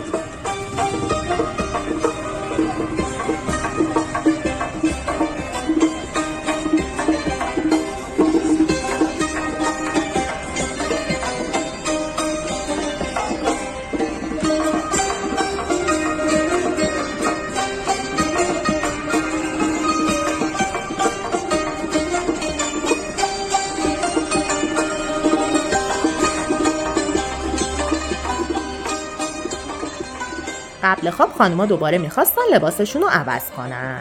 یه لحظه میذارید ما لباسمون رو عوض کنیم؟ منم مجبورم برم. آخه من قبلا دیدم دیگه همه چی رو. آخ گم شد دیگه. چی شد؟ چیو دیده؟ همه چی رو. آقا چرا به من نشون نمیدین؟ خونه بیژن از من رنگین‌تره مگه؟ همه اینا رو دید؟ اصل جان عزیز منم بود؟ نه متاسفانه اصل نبود. برید بیرون دیگه. باشه حالا همین ستا رو تعریف کن. راستی آقای براتیگان شما خودکشی نکنی امشب زابرا بشیم. حالا خودکشی هم کردی دیگه. به حرفای اینا گوش نده، کار خودتو بکن. بخ زندگی ارزشش رو نداره وقت بذاری براش. ولی با من حال نکردی یا مشخصه. آخه عموما آدما بار اولی که منو میبینن و بار دوم و بار سوم ایزن چهارم الا 40م از من خوششون نمیاد. نه اتفاقا باهات حال کردم بیوک. حتی بهت حسودیم شد. بیوک هستم. به زندگی من حسودی تو میشه؟ چرا اون وقت؟ چون تو یه هدفی داری توی زندگی که بخوای براش بجنگی. آخه من نره گاما هم نیستم، چی جنگی؟ لیگت رو عوض کن، برو یه جایی توپ بزن که اونجا نره آلفا محسوب بشی. براتیگان جان تو منو به فکر فرو بردی ها. من تا الان برای بقا میجنگیدم، این صحبتی که کردی من برای سهمیه دیگه میجنگم. ول کن آقا جان، ول کن. آخر شب به خانم نوم گفتم حالا واقعا میخوای سختش کنی؟ آره دیگه. تو کتاب سخت جنین منو خوندی؟ خوندم. فهمیدم میخوای چی بگی. میخوای بگی چرا امید به زندگی بالای ایران باعث نشده من بخوام بچه رو نگه دارم، درسته؟ آخه مهرو خیلی امیدوار بودین امید به زندگی باعث بشه من بی خیال خودکشی بشم. فایده نداره. راستی یکی از شعراتو خیلی دوست دارم. اولش میگی تو تنها نیستی، پس چرا تنهایی؟ یادم نمیاد. شعرهای خودتو یادت میره؟ میشه یکی از شعرات که خودت خیلی دوست داری رو بخونی؟ مگسی خوابیده است روی دستمال ابریشمی، باید بیدارش کنم تا بتوانم عینکم را پاک کنم. اون وقت شعر عاشقانه هم داری؟ زیاد. مثلا این گوش کن. فاصله های تنهایی کاری میکنن که بعد چهارم مثل سه کلاغ گرسنه به نظر بیاد که در قحطی به کرمی مینگرن. هرچه بیشتر احساس تنهایی کنی احتمال شروع یک رابطه احمقانه بیشتر میشود. این که اصلا عاشقانه نبود. آخ پاشید روت. وای ببخشید، تقصیر این حاملگی مزخرفه، ببخشید تو رو خدا. نه ایرادی نداره. آخ چه افتضاحی شد، وای واقعا ببخشید. اصلا ایرادی نداره، قابل درک. ببینم واقعا هنوزم میخوای سختش کنی؟ آره حتی بیشتر از قبل میخوام. ببینم اگه بخوای بعدنا درباره من شعر بگی چی مینویسی؟ مینویسم 20 برابر بهتره که با یکی دوست باشی به جای اینکه عاشقش باشی.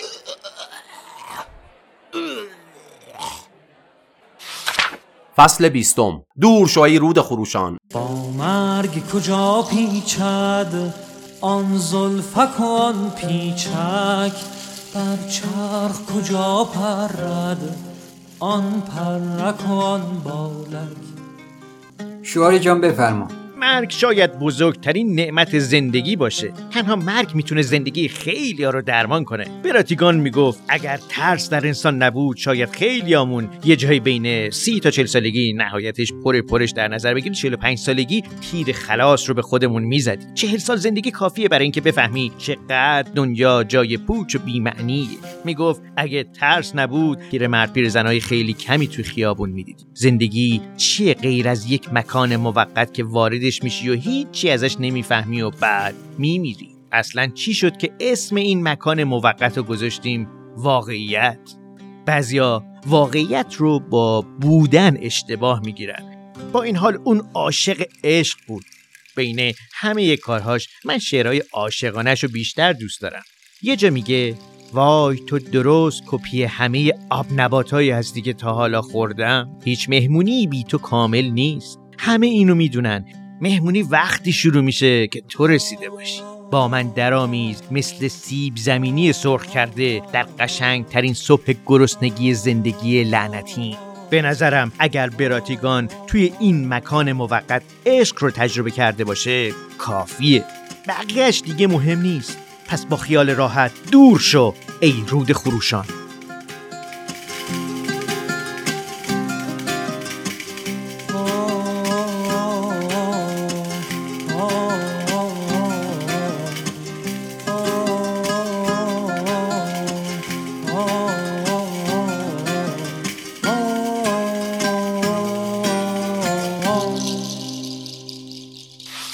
فصل 21.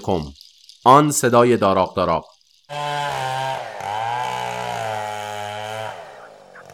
شب همه خوابیده بودن که یهو شنیدم صدای داراق داراق میاد. مهرو رو بیدار کرد. بابا بذارید من بخوابم، این چیه دیگه؟ چه خبر شده؟ آقا پیوک بیدار شو. مهرو جان عزیز من، مالا خوبم، بیدار. واقعا اومدی گردافشانی کنی؟ راستش منم از لحظه اول که دیدمت در درون من فعل و انفعالاتی به وجود اومد که چی میگی بیشور؟ بیدارت کردم ببینی این صدای داراق داراق از کجا میاد. داراق بیشتر صدای تق تق. وقت ما رو نگیر بیخو، این چیزا در تخصص بهزاده، اونو بیدارش کن. همه به سمت صدا حرکت کرد. آرش بود، یه اره هم دستش. آرش داری چیکار میکنی نصف شبی؟ دارم درخت میبرم. مگه چی به نظر میاد؟ به نظر شبیه به یه گسست زمانی میاد به دوران که بشر هنوز شکارچی گردآورنده بود. نه بابا، این قورباغه‌ها نذاشتن من بخوابم. بلند شدم قدم بزنم یهو با این درخت روبرو شدم. شما هیچ میدونستید تنه این درخت از کمیابترین چوبای دنیا؟ معلومه روانی، این چوب پائولو سانتوه. اینا رو وقتی میسوزونی بوی خاصی میده. اینا درخت مقدس، قطع کردنشون جرمه. باید صبر کنی شاخش بیفته رو زمین بعد برداری. تو کل درخت رو کندی؟ نایاب که نیست، کمیابه. برید بقیه رو حفظ کنید. اینو با اجازه من قطع کردم، بفروشیم بزنیم به یه زخمی. فقط دیوونه نهم نفهمه من اینو تو ماشین تو جاساز میکنم. توی ماشین یه متهم فراری چوب جاساز میکنی؟ اصلا چطور میخواد جاساز کنی؟ من اینو به 1000 قطعه مساوی برش میدم. برش‌های نازک اندازه پر کالباس. بچا بخوابید دیگه، صبح باید زود بیدار شیم. ظهر باید تبس باشیم، شبم چابهار اجرا داریم. اگه منو صبح زود بیدار کنید همونجا ترتیب خودمو میدم. من میگم یه کاری بکنیم. بورجین تو با 5 نفر زودتر راه بیفت، برو تو تبس کارا رو بکن، ما 2-3 ساعت دیرتر میایم. واسه من فرقی نداره. 8 صبح را میفتیم قبراق. فصل 22، ماشین نویس ارنست همینگوی.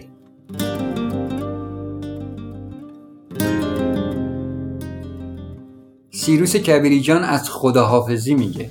براتیگان دوستان زیادی نداشت. یه خانومی به اسم نیکی بین دوستاش بود که هفته‌ای چند بار به هم زنگ می‌زدن. براتیگان میگفت دوستی با نیکی قشنگه چون وجه طنزآمیز ماجراها رو خوب درک میکنه. نیکی 2 سال قبل از مرگ براتیگان در اثر بیماری میمیره. این مرگ روی براتیگان خیلی تاثیر گذاشت. یه نویسنده دیگه که خیلی براتیگان دوستش داشت و خودکشی کرد، ارنست همینگوی بود. آرتور کسلر، سیلویا پلات، جان بریمن، ویرجینیا وولف، مایاکوفسکی، آنا سکستون، سزار پاوز، رومن گاری، پریمو لوی، یوکیو میشیما و صادق هدایت خودمون. همه اینا نویسنده‌هایی هستن که توی بازه زندگی خود براتیگان دست به خودکشی زدن. بعضیا میگفتن اون دوره مد بود که نویسنده‌ها خودشون رو بکشن. بعضیا هم میگفتن بین همه اینا شاید بشه ارنست همینگوی رو مقصر خودکشی براتیگان دونست. همینگوی و براتیگان هر دو خودکشی رو قلدری برای مرگ میدونستن. یعنی خودت بری سراغ مرگ که یعنی برات مهم نیست، که وقت مرگ فکر نکنه خیلی موجود مهمیه.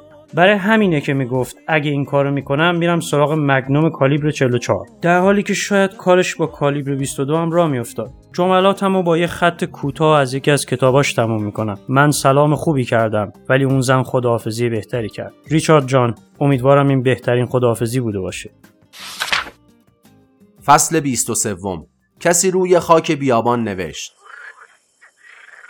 بورژین صبح اول بیوک رو بیدار کرد و بی مقدمه گفت بهزادینا قرار شد دیرتر بیدار بشن. میگم چطور ما 5 نفره بریم 6 نفر رو بندازیم گردن اونا.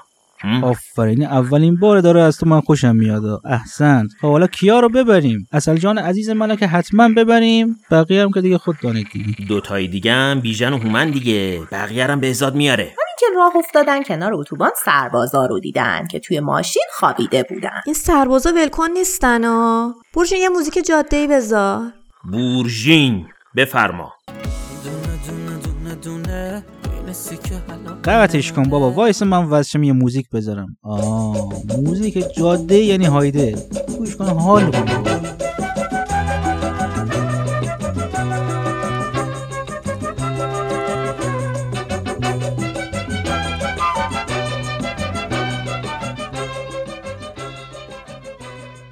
جاده خلوت، فقط یه ماشین پشت سرشون بود که باعث شد بورژین توهم بزنه که اونم ماشین پلیسه. خب یه جور لایه بکش جا بمونن. تو این جاده که جز اونا ما ماشینی نیست. پس سر همین جاده ببین سمت چپ، من یه را میانبر میشناسم. وقتی بورژین پیچید سمت چپ، اصلا خوشحال گفت امروز خیلی روز بزرگیه. این اولین باری که ازت میشنوم بگی روز بزرگ. تا حالا هر چیزی ازت شنیده بودم به جز روز بزرگ. امروز برای عسل واقعا روز بزرگی بود. وسط کویر وقتی برای دقایق کوتاه بورژین نگه داشت تا سانروف ماشینش رو باز کنه، عسل از فرصت استفاده کرد و هر 4 تا لاستیک ماشین بورژین رو پنچر کرد. این ماشین چرا اینجوری شد؟ هرچی گاز میدم نمیره. هر 4 تا لاستیک پنچره مگه میشه؟ دیگه کاریه که شده دیگه، حتما یه حکمتی توشه. جاده بیابونی همین شکلیه دیگه. تو باعث شدی پیچیدیم تو این جاده خاکی. بعید جاده خاکی دلیلش باشه. چرا همه با هم پنچر شده؟ یعنی میخوای بگی از عمد یکی پنچرش کرده؟ فقط اصل از ماشین پیاده شد، کار خودشه. چرا مثلا من باید همچین کاری بکنم آخه؟ زر نزن، حتما کار خودته. اورژین جستی زد و گوشی عسلو گرفت و داد زد که اگه اعتراف نکنی گوشی تو پرت میکنم وسط بیابون. اعتراف کن، زود، تند، سری. برو بابا روانی، من مثل شما دیوونه نیستم از این کارا بکنم. عسل منو جانی نکن، واقعا پرتابش میکنم. هر غلطی دلت میخواد بکن. اورژین 3 بار دستش رو دور سرش چرخوند و با نهایت قدرت گوشی رو پرتاب کرد. اورژین تو احمقی؟ گوشی رو چرا پرتاب کردی؟ خواستم بگم زنگ بزن امداد خود رو بیان به دادمون برسن. جدی میگی؟ ای بابا این عسل منو جانی کرد، نفهمیدم چی کردم. گوشی کجا رفت ما اینو پیدا کنیم؟ اون لحظه من 3 دور دور خودم چرخیدم، متوجه نشدم به کدوم سمت پرتاب کردم. شما نفهمیدی؟ نه منم نفهمیدم. ای بمیری اورژین، تمام مسیجامو رو تو اون گوشی سیو کرده بودم، همش خاطره شد دود شد رفت هوا. آخر منور نداریم؟ منور الان به چه دردی میخوره؟ وای کاش زندگی زجرآور تو خودم به پایان برسونم. آخه چرا باید الان همراهمون منور داشته باشیم؟ واسه طلبیدن یاری؟ پس بیایید بزرگ روی شنهای کویر بنویسیم SOS. هواپیما از اون بالا که رد میشن میبینن میان ما رو نجات میدن. بهتر نیست بنویسیم help؟ و خب چرا اصلا همون ننویسیم کمک؟ KOMAK خیلی طولانیه. خب SOS که بهتره. یا به آلمانی بنویسیم هیلف. روانی ها رو ببین تو رو خدا، کدوم هواپیمای ابله اینجا نگه میداره؟ حالا مثلا هلیکوپتر. هر کدوم شروع کردن به نوشتن روی خاک کویر. یه رو بعد بادی بلند شد. اورژین حرف آخر رو ننوشته، حرف اول کلاً پاک شد. باد به قدری شدید بود که نمیشد وسط شنا ایستاد. همه ناامید سوار ماشین شدن. اورژین انسان رو به کثافت تو رو ببند بابا، خاک پر شد توی ماشین. فصل 24 در گورستان ادامه خواهیم داد.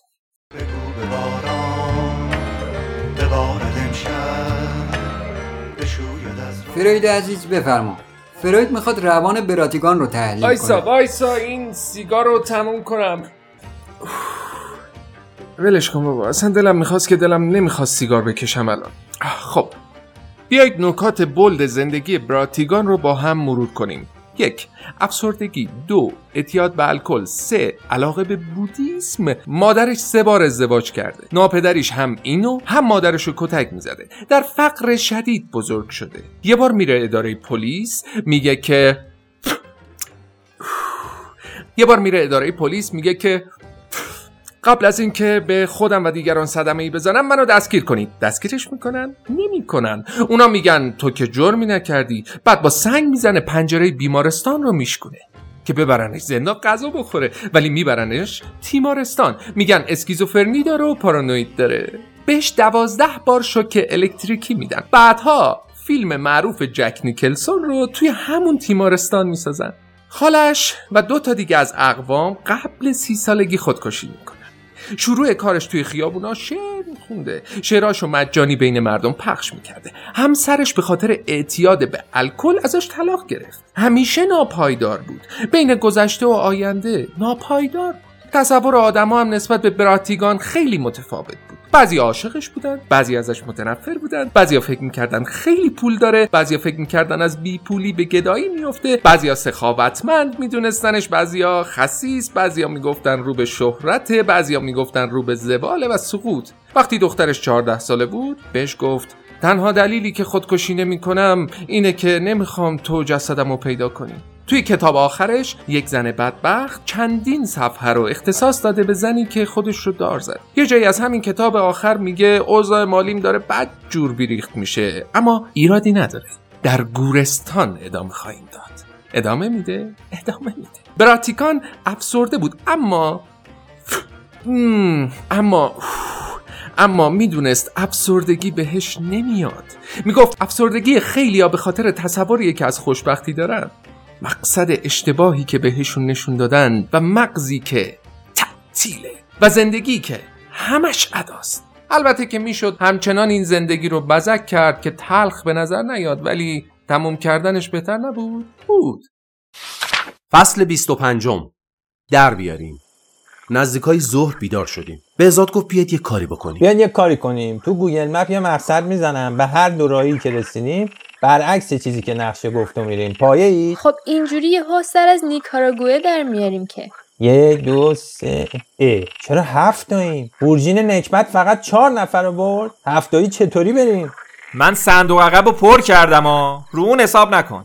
من با شماها نمیام. امروز هم همین انارک بعد بمونم. کلی مراسم داریم اینجا. نشست خبریا مونده هنوز. آجان من خودم تنهایی 2 تا جنی از داشتم. بدون تو هم 7 نفریم. من خودم و مراد 7 تایی جر میخوریم. دارم واسه بورژین. بذار برن تبعت سرویس بشن. ما هم از یه مسیری میریم که اون بالایی‌ها نفهمن داریم چیکار میکنیم. بالایی‌ها؟ کدوم بالایی‌ها؟ همونایی که ما رو انداختن توی این بازی زندگی دیگه. ولی دیوونه‌های خوبی بودن. در واقع نقطه قوت این سفر 2 ساله من بودن. کیا رو میگی؟ همین بچه‌ها که رفتن تبس. خیلی حال کردم باهاشون. بی خیال بابا، اینا یه مش در دیوونن. بعد یکی گفت بیایید صبونه بخوریم. احتمالاً خودم اینو گفتم. خیلی راحت میتونستم چنین چیزی رو گفته باشم چون خیلی گشنم بود. اونور چند تا سرباز بهمون زل زده بودن.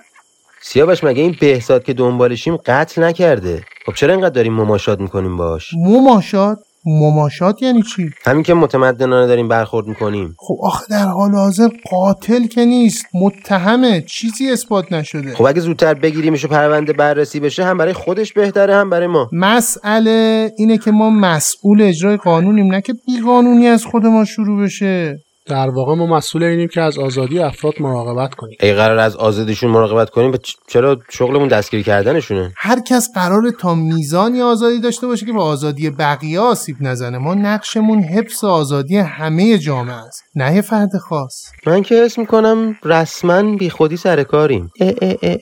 پررو دارن ما رو نگاه می‌کنن. نگاهشون کن. وایس یه زنگ بزنم جناب سروان ببینم چی میگه. الو. سلام جناب سروان. سلام سیاوش، نهار خوردید؟ نهار ما رو یه لحظه ول کن جناب سروان، تازه بیدار شدیم. ما زنگ زدیم بپرسیم این بی‌شرفا رو بالاخره دستگیر کنیم یا نه. اینا الان پیش ما همینجور زل زدن دارن ما رو نگاه. نه هنوز مجوز صادر نشده، یکم صبوری پیشه کنید بچه‌ها. اصلا فکر کار رو نکنید، تهش گندم بزنید ایراد نداره. فکر کنید رفتید سفر، قشنگش خوال کنید.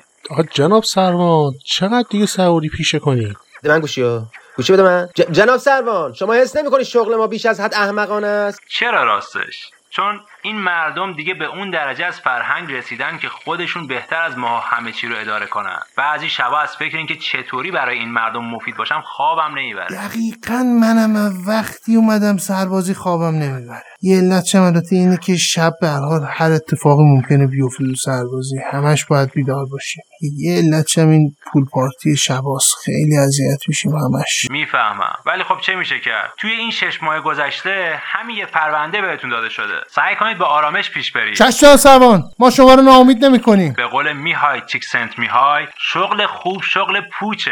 راستی نهار خورید یا نه؟ براتیگان و محروب و سونیا عقب نشستن و مراد و آرش و بهزاد جلو. نیم ساعت بعد سربازا دوباره توی جاده مشغول تعقیب ماشین بهزاد بودن. از حرصشون ماشین رو رسوندن به ماشین بهزاد و زدن به پنجره‌اش. سلام بچه‌ها، چی شد؟ مجوز گرفتین ما رو دستگیر کنین؟ نه هنوز مجوز نیومده. میگم شما چرا 6 نفرید توی ماشین؟ خب جرمه؟ جرم نیست، نه 4 تا مرد 2 تا زن جرم نیست. ولی تو این گرما این همه لباس سر زور جا که اصلا میدونی گرمترین نقطه جهانه. آقا ما نگرانتون شدیم، مثلا گرما زده میشین. در بیارید. چشم، ممنون از تذکرتون بچه‌ها. در بیارید دوستان، همه در بیارید. یه رو بعد افتادن توی یه ترافیک سنگین. این تعقیب و گریزمون دیگه خیلی مضحک شده. شدیم عین این سریال‌های کره‌ای. من سریال کره‌ای ندیدم ولی یه بار نشستم یه فیلم کره‌ای که پدرام خیلی اصرار کرده بود ببینم. حتی وقتی که دانلود بشه یه سریال ترکی دیدم. بعد دختره، چون یه دختری توش بازی میکرد خیلی خوشگل بود، تا 100 قسمت اون سریال رو دنبال کردم. اون سریال کره‌ای تو واچ لیستم هست. خوش به حال پدرام که این سفر رو نیومد. کاش منم به خاطر آزیتا افسرده بودم. جناب سروان به منم یه مرخصی چیزی میداد، میرفتم یه دوره مراقبه ویپسانای چیزی بگذرم. بابا این آزیتا چی داره که من نمیبینم؟ ای بابا این چه جور جاده ای آخه؟ چش جاده به این خوبی؟ نیا کن، این ورش دره است، اون ورش تپه است. خب این تپه رو بکنید بریزید تو دره، اینجوری صاف میشه همش دیگه. عرض خیابونم پهن میشه، ترافیک هم نمیشه. خب یه مهندسی به این سادگی هم اینا نمیدونن. از اون ایده محیط زیستی شخمیا دادیا. این حماقت‌ها واسه خارجی‌هاست که آب اقیانوس اطلس رو میرسونن به اقیانوس آرام و اکولوژی منطقه رو به فنا میدن. فصل 26م. تو که برات بد نشد.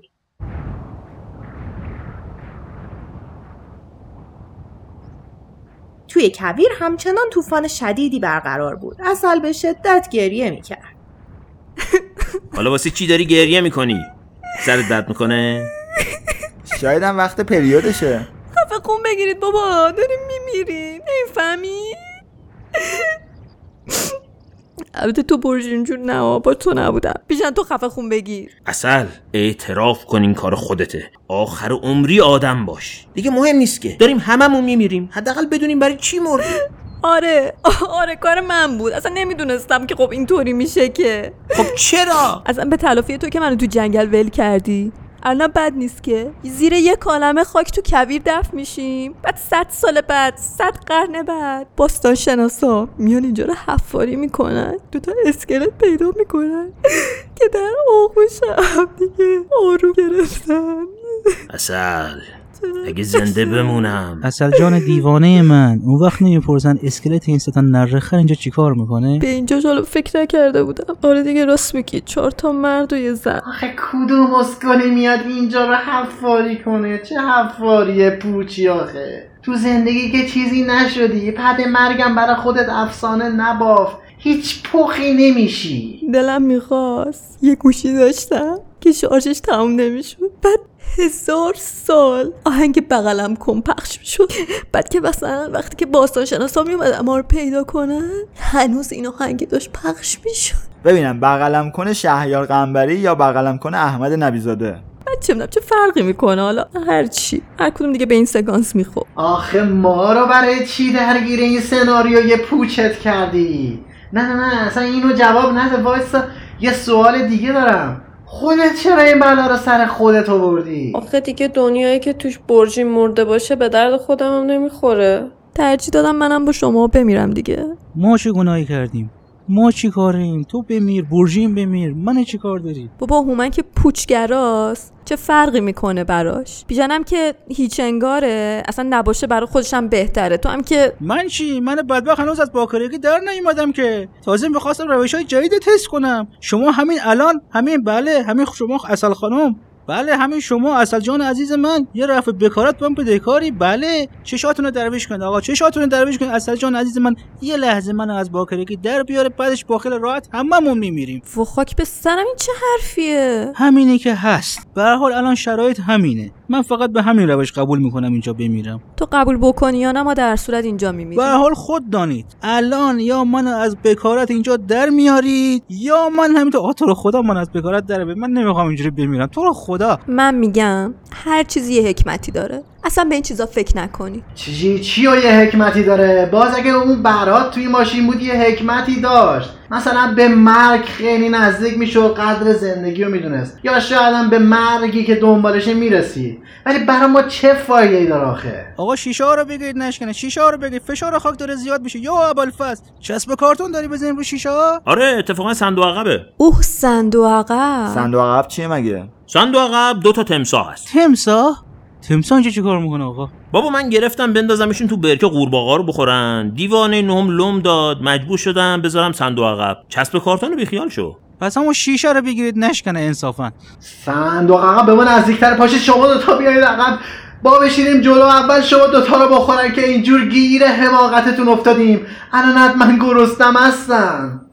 عسل و برژین جاشونو با هومن و بیژن عوض کردن. بیوک هنوز به رفع بکارت امیدوار بود و همون عقب موند. بیاد از حسرت همون بگیم قبل مرگ. تو چی حسرت داری بخوری آخه؟ تو که برات بد نشد این سفر. دیشب لخت نهم و سونیا و مهرو همه رو یه جا دیدی، اندازه یه دهه جلو افتادی. این یه دهه رو چجوری حساب کردی؟ به هر حال محاسبه این خیلی پیچیده‌ه، در فهم شما نیست. زندگی که فقط این چیزا نیست که بابا. تنها نقطه قوت زندگی من این بوده که بخش تنهایی رو خیلی کامل زیستم. من اگه میشد کنترل زد بزنم برگردم عقب، میرفتم اون لحظه‌ای که خانومم طلاق گرفت همه چی رو برد، میگفتم جون ننت این خونه 25 متری هم ازم بگیر. اینجوری هیچ وقت شما رو دعوت نمی‌کردم، اون خراب شده. این رادیو سیت کامل لعنتی هم شروع نمی‌شد. ولی من هیچ حسرتی ندارم. بهترین زندگی رو داشتم. پس کار خوبی کردم برج، نه به موقع بود. زهرمار. فصل 27م بهش اشاره نشده.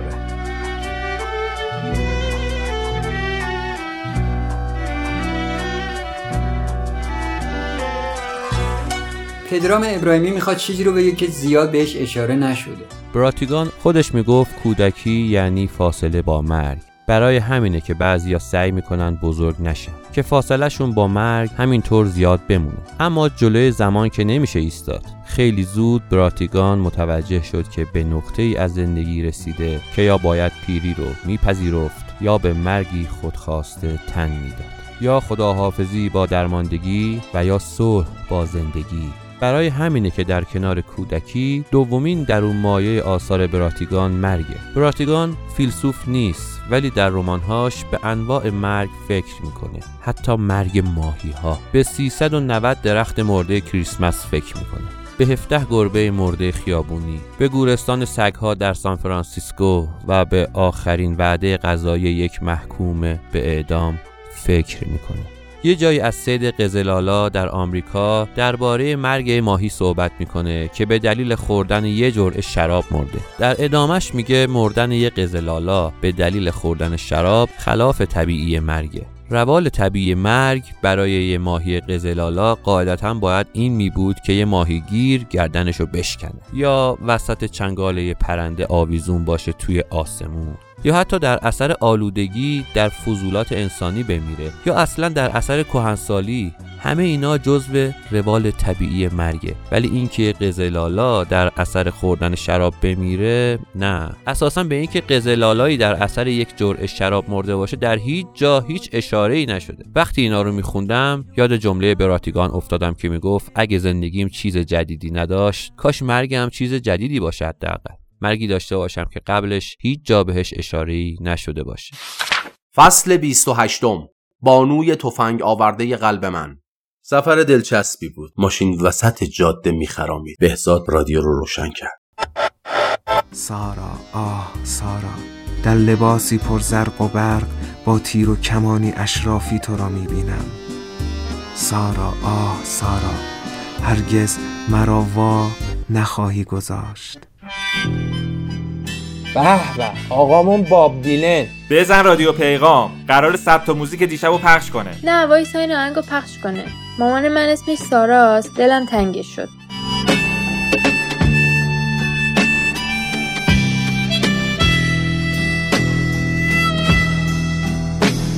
I laid on the dune, I looked at the sky when the children were babies.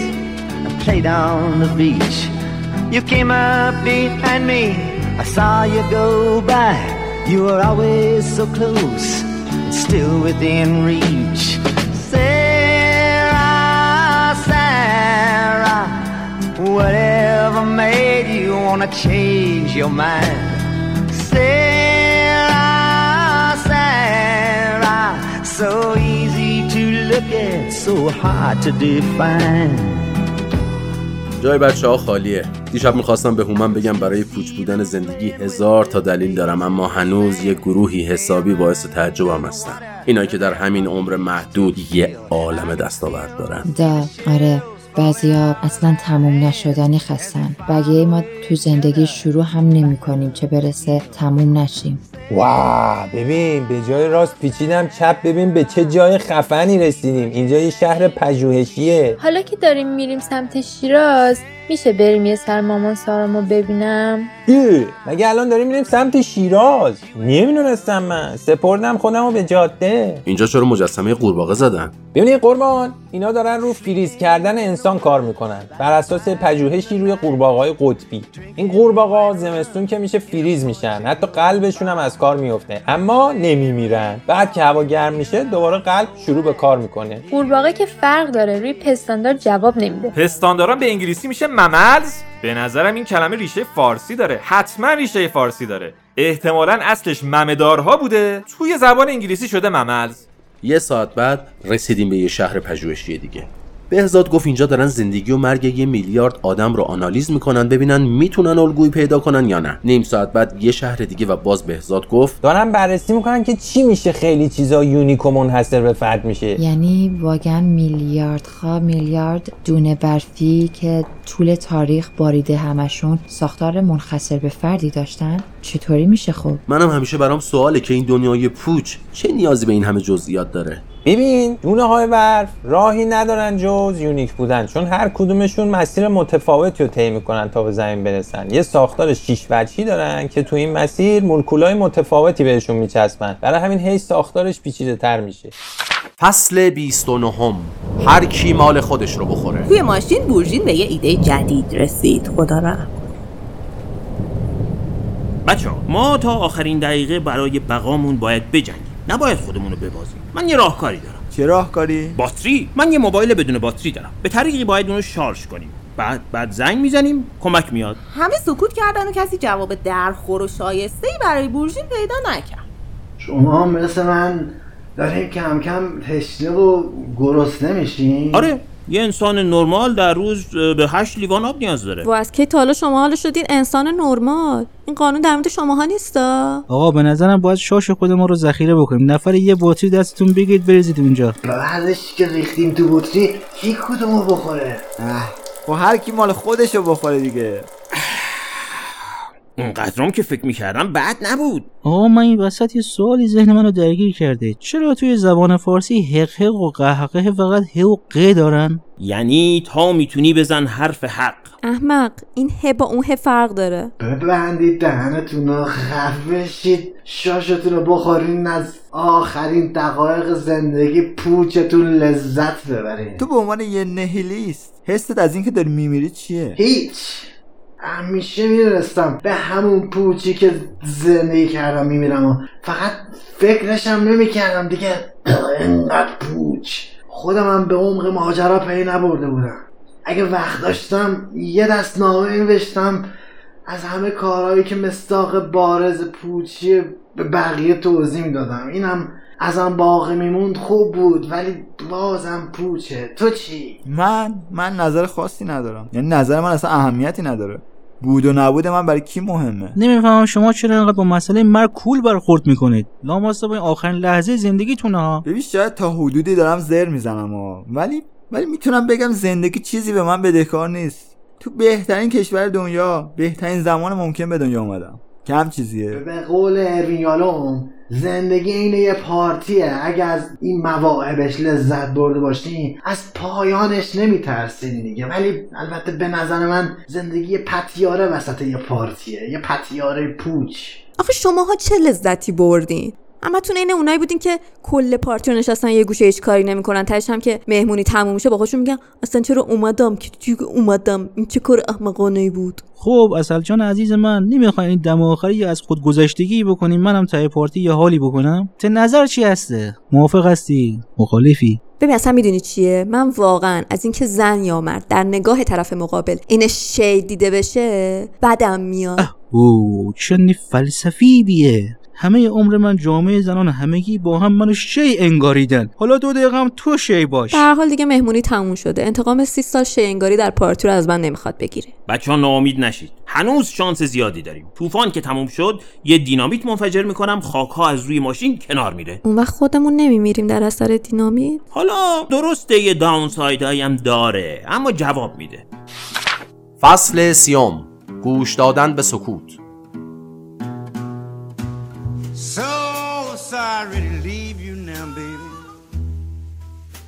زندگی و داستان‌های براتیگان شلوغ، رنگارنگ، جذاب، فرار و دست نیافتنی بوده. به نظرم هیچ وقت نمیشه خودکشی هیچ آدمی را قضاوت کرد. شخصیت آدم‌ها مرتب در حال تغییر و تحوله و همیشه جنس انتظاراتشون عوض میشه. براتیگان نمیخواست برای پایان انتظار بکشه. کمتر نویسنده‌ای مثل براتیگان هست که با خوندن نوشته‌هاش بتونی تا حد زیادی خودش رو هم بشناسی. کامل که البته نه، ولی تا حدودی میشه بشناسیش. مثلا تا حالا دقت کردید آدمای داستانای براتیگان معمولا بی‌دلیل و تصادفی یه سفر طولانی رو با هم شروع میکنن؟ مثل اون 3 نفری که توی کتاب اتوبوس پیر تصادفی با هم کتاب می‌نویسن، یا اون 2 نفر توی بیکسور، و یا خود براتیگان توی کتاب یک زن بدبخت. همیشه به عنوان راوی خودش رو به عنوان نویسنده به ریشخند می‌گیره. من هیچ وقت نفهمیدم اصلا براتیگان چطوری فکر میکنه، توی ذهنش چی میگذره، چطوری میشه قضاوتش کرد. فقط میدونم براتیگان میخواست به سکوت خودش برسه و به اون گوش بده.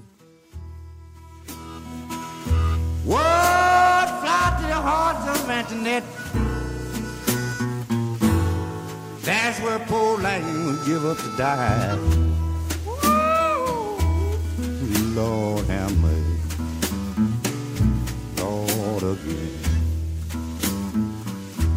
have mercy, have mercy. فصل 31. اولین کراشم حافظ بود. طرفای عصر به شیراز رسیدیم. سارا مامان مهرو که بیشتر بهش میخورد دختر مهرو باشه، بازیگوش و سر به هوا بود و موهاشو قرمز کرده بود. بعد مهرو همه رو به حافظی و سعدیه بود. نمیدونم چرا حافظیه همه چی خیلی تمیز و شیک و قشنگ و گل و گلابه، ولی سعدیه یه سری معتاد و هروئین نشستن و همه جا کثیفه. یه فال حافظ برای ریچارد بگیر ببینم چی میاد. یه شعر اومد که فکر کنم قاعدتاً باید برای بیوک میومد. در آرزوی بوس و کنارت مردم و از حسرت لعل آبدارت مردم، قصه نکنم دراز کوتاه کنم، بازا بازا که از انتظارت مردم. به کی کراش داری بلا؟ گفته بودم بهت اولین کراش خود من حافظ بود، میمردم برای ریشای خوشگلش. اولین کراش من آقای ایمنی بود. 7 سالم که بود توی تلویزیون دیدمش. بعد یه شماره 5-6 رقمی هم توی تصویر میومد که گوشه دفترم یادداشتش کرده بودم که حالا یه روزی بهش زنگ بزنم. انیمیشنی بود؟ نه بابا، کاش انیمیشنی بود. یه کاراکتر دوبعدی بود. اون اصلا اولین جنبنده‌ای نری بود که من تو زندگیم دیده بودم. تمام طول برنامه منتظر بودم بره آگهی آقای منیو ببینم. تمام ویژگی یه دوست پسر کامل رو داشت. تو سکوت خرابکاری آدما رو نگاه می‌کرد و بعد به دادشون می‌رسید. منم که دنبال رابطه ایمن، کی بهتر از آقای ایمنی. بعدی روابط عاشقانه اینه که تا یه سنی نیاز به ابژه داری، نه سوژه، نه همون ابژه. ببین از یه سنی هم نیاز به سوژه داری، یعنی قصه. من که فکر نکنم شما با سوژه خم کارت راه بیفته. نه بابا، اولین کراش منم انیمیشنی بود. عاشق بتی بودم توی کارتون زنان کوچک. آرش جون، من اصلا نمیتونستم تصور کنم تو یه موقع اینقدر گوگولی بوده باشی. من خیلی انسان معصوم و بی‌قلقشی هستم. شماها من خوب نشناختی. اون درخت طفلک که قطعش کردی معصوم بود، نه تو. من یک کراش دیگه هم داشتم، اسمش علی کوچولو بود. هیچ ایده‌ای نداشتم خودش چه شکلیه، ولی عوضش خونه‌شون رو حفظ بودم. میدونستم خونه‌شون در داره، در خونه‌شون کلون داره، حیاط داره، ایوون داره، اتاقش تاقچه داره، حیاطش باغچه داره. علی کوچولو دیگه کوچیک نیست، خوشحال نمیشه با نمره 20 دیپلم گرفته، سربازی رفته دنبال کاره، هفته به هفته مادرش قرض داره، ته برج دائم کم میاره، رخت میشوره بند میندازه، غم داره بی اندازه، با بد و خوب میسازه، تنها دلش میخواد علی باز بشه کلاس اولی. وای وای وای. ریچارد جان، شما هنوز میخوای خودکشی کنی؟ بالاخره باید یه جایی بمیریم دیگه، فرقش چیه؟ به نظر من زندگی لایه لایه است، همه جنبه‌هاشو یه جا به آدم نشون نمیده.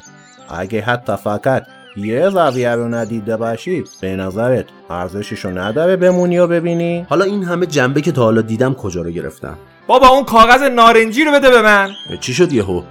چرا؟ خستم کردی. پشت اون یه کد نوشته شده که رمز یه کیف بیت کوینه. چند میلیون تومن پول توی اون حسابه. اون برگه مال من بوده که پشت شعر نوشتی. فقط مال تو نه، مال هممونه. حالا همون یه موقع ندی بهش برگه رو ها. من برگه رو نمیخوام، فقط بذارید ازش یه عکس بگیرم، بعد روی کد رو خط خطی کنم، بعدم مخدوشش کنم. نه دلم نمیخواد برگره بدم بهت، باید حال نمیکنم. ببین من تا حالا به کسی التماس نکردم، نذار اینجا التماستو بکنم. اصلا برگه دست ما نیست، فرستادمش قابش کنن بذارمش توی مزایده صرف امور خیریه بشه. به معلومه داری دروغ میگی. به جان مامان سارا اگه دروغ بگم. خدا لعنتتون کنه، بالاخره که من گیرش میارم.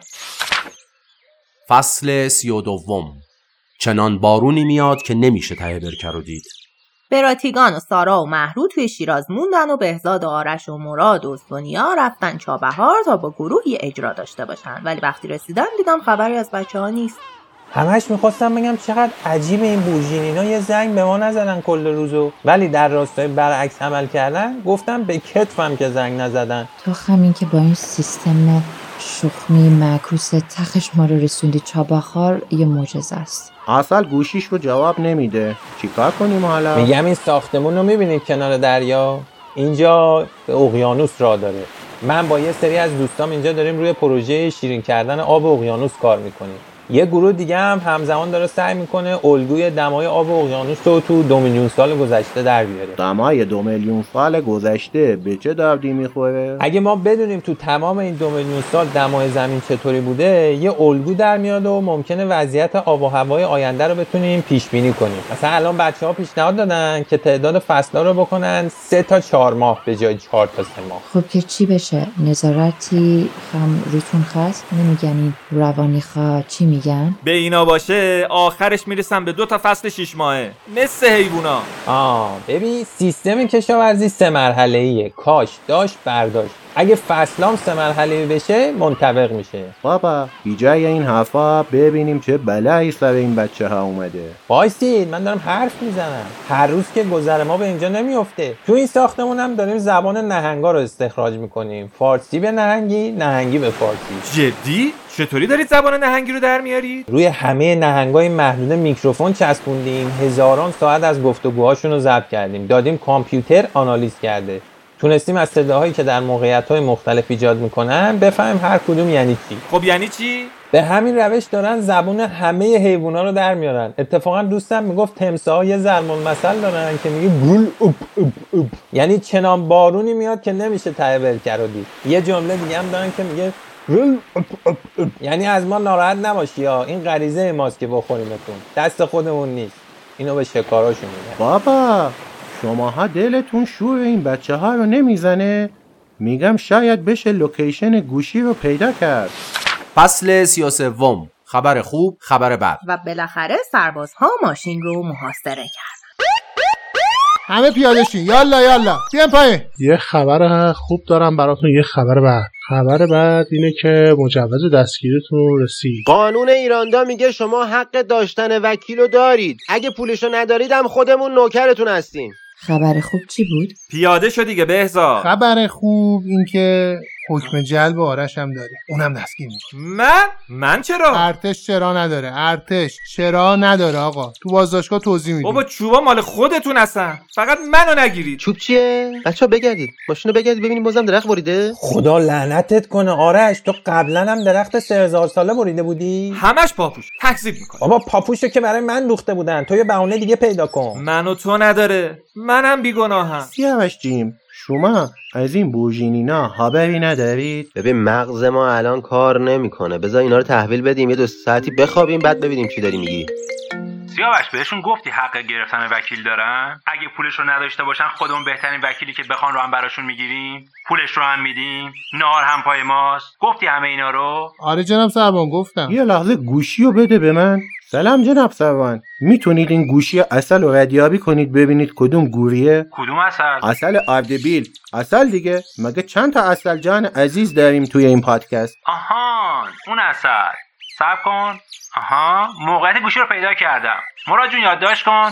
گوشی عسل یه جایی بین طبس و شیرآباده، ولی اونجا همش بیابونه ها. طوفان هم شده الان، ممکنه نهار گیرتون نیاد. حتما قبلش نهار بخورید و برید، ولی فکر نکنم بتونی راحت پیداشون کنی ها. راه دیگه ای نداریم. تلاشمو میکنم. خود این ذلیل مرده ها که عقلشون کار نمیکنه. فصل 34، به هر قیمتی دست ما را بگیر. مراد و سونیا هم به سمت آدرسی که جناب سرمان بهشون داده بود راه افتادن. ایرانی‌ها یه اسمی واسه خلال اخمر جایگزین کردن. چی بود؟ میخوام بخشون زنگ بزنم. کمان سرخ؟ آها نه، دایره سرخ. دا آدم یاد فیلم آلنجلون میفته. زنگ بزنم؟ نه صبر کن، اگه خودمون نتونستیم نجاتشون بدیم زنگ بزن. آسمون چه تمیز و قشنگه. وقتی یه جا هوا آلوده است بدون هیلی اونجا کارشون رو درست انجام نمیدن که اون آلودگی درست شده. معیار خوبیه، ولی تنها معیار نیست البته. معیار زیاده، داستان داره.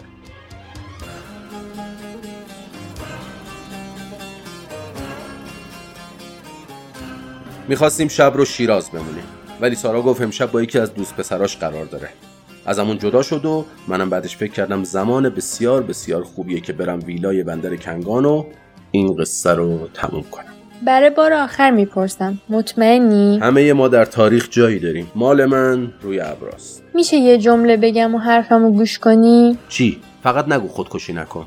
نه، خواستم بگم قبل خودکشی حقوق منو کامل بریز، باشه؟ نگران نباش.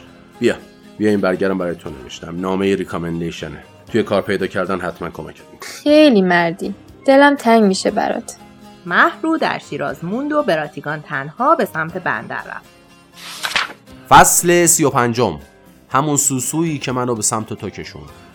من قبل از اینکه صدای گلوله رو بشنوم میمیرم. در همون لحظه تمام رویاها، ترسها، امیدها و جاه طلبیهای من برای همیشه پاک میشه. از کودکی چی یادمونه؟ اون خاطرات هیچ شکل و معنایی ندارن. انگاری ما نبودیم که تجربهشون کردیم. هیچ وقت نفهمیدم در زندگی چی رو چطوری به دست میاریم. فقط میدونم هر یافتنی به معنای از دست دادن یه چیز دیگه است. گاهی با خودم میگم یعنی چی رو از دست دادم که اینو پیدا کردم؟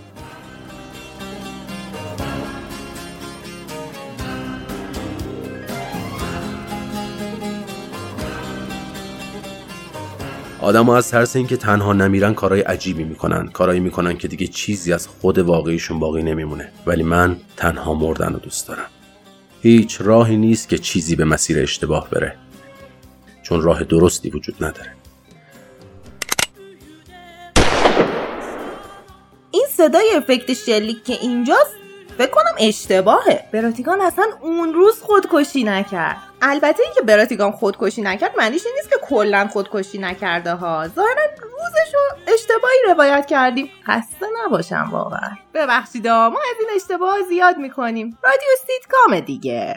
آخر شب مهرو و سارا رفتن سراغ براتیگان. نمیدونم تاثیر آهنگ باب دیلن بود یا چی، ولی انگار براتیگان واقعا از سارا خوشش اومده بود و سارا هم میگفت رابطه‌اش با هیچ کدوم از دوست پسراش اکسکلوسیو نیست. زندگی‌های عجیبی دارن. پس خودکشی نمی‌کنی؟ امروز نه. به خاطر همون سوسویی که منو به سمت تو کشون؟ آره، همون. فردا چی؟ نمیدونم. تهش یه روز میمیرم دیگه، چه فرقی داره؟ یعنی همه میمیرن تهش؟ آره، حتی یه روز زمان هم میمیره و عشق اونو خاکش میکنه. عشق نمیمیره یعنی؟ چرا؟ فکر کنم اونم بمیره ولی بعد از زمان. خب پس تو برای بقیه روزت برنامه خاصی نداری؟ نه؟ اگه تو ایده بهتری داشته باشی نه. راستی تو ساتش هم داری؟ سبخون باید اینجا باشه. وایسا یه لحظه. اسپیکرت اینه؟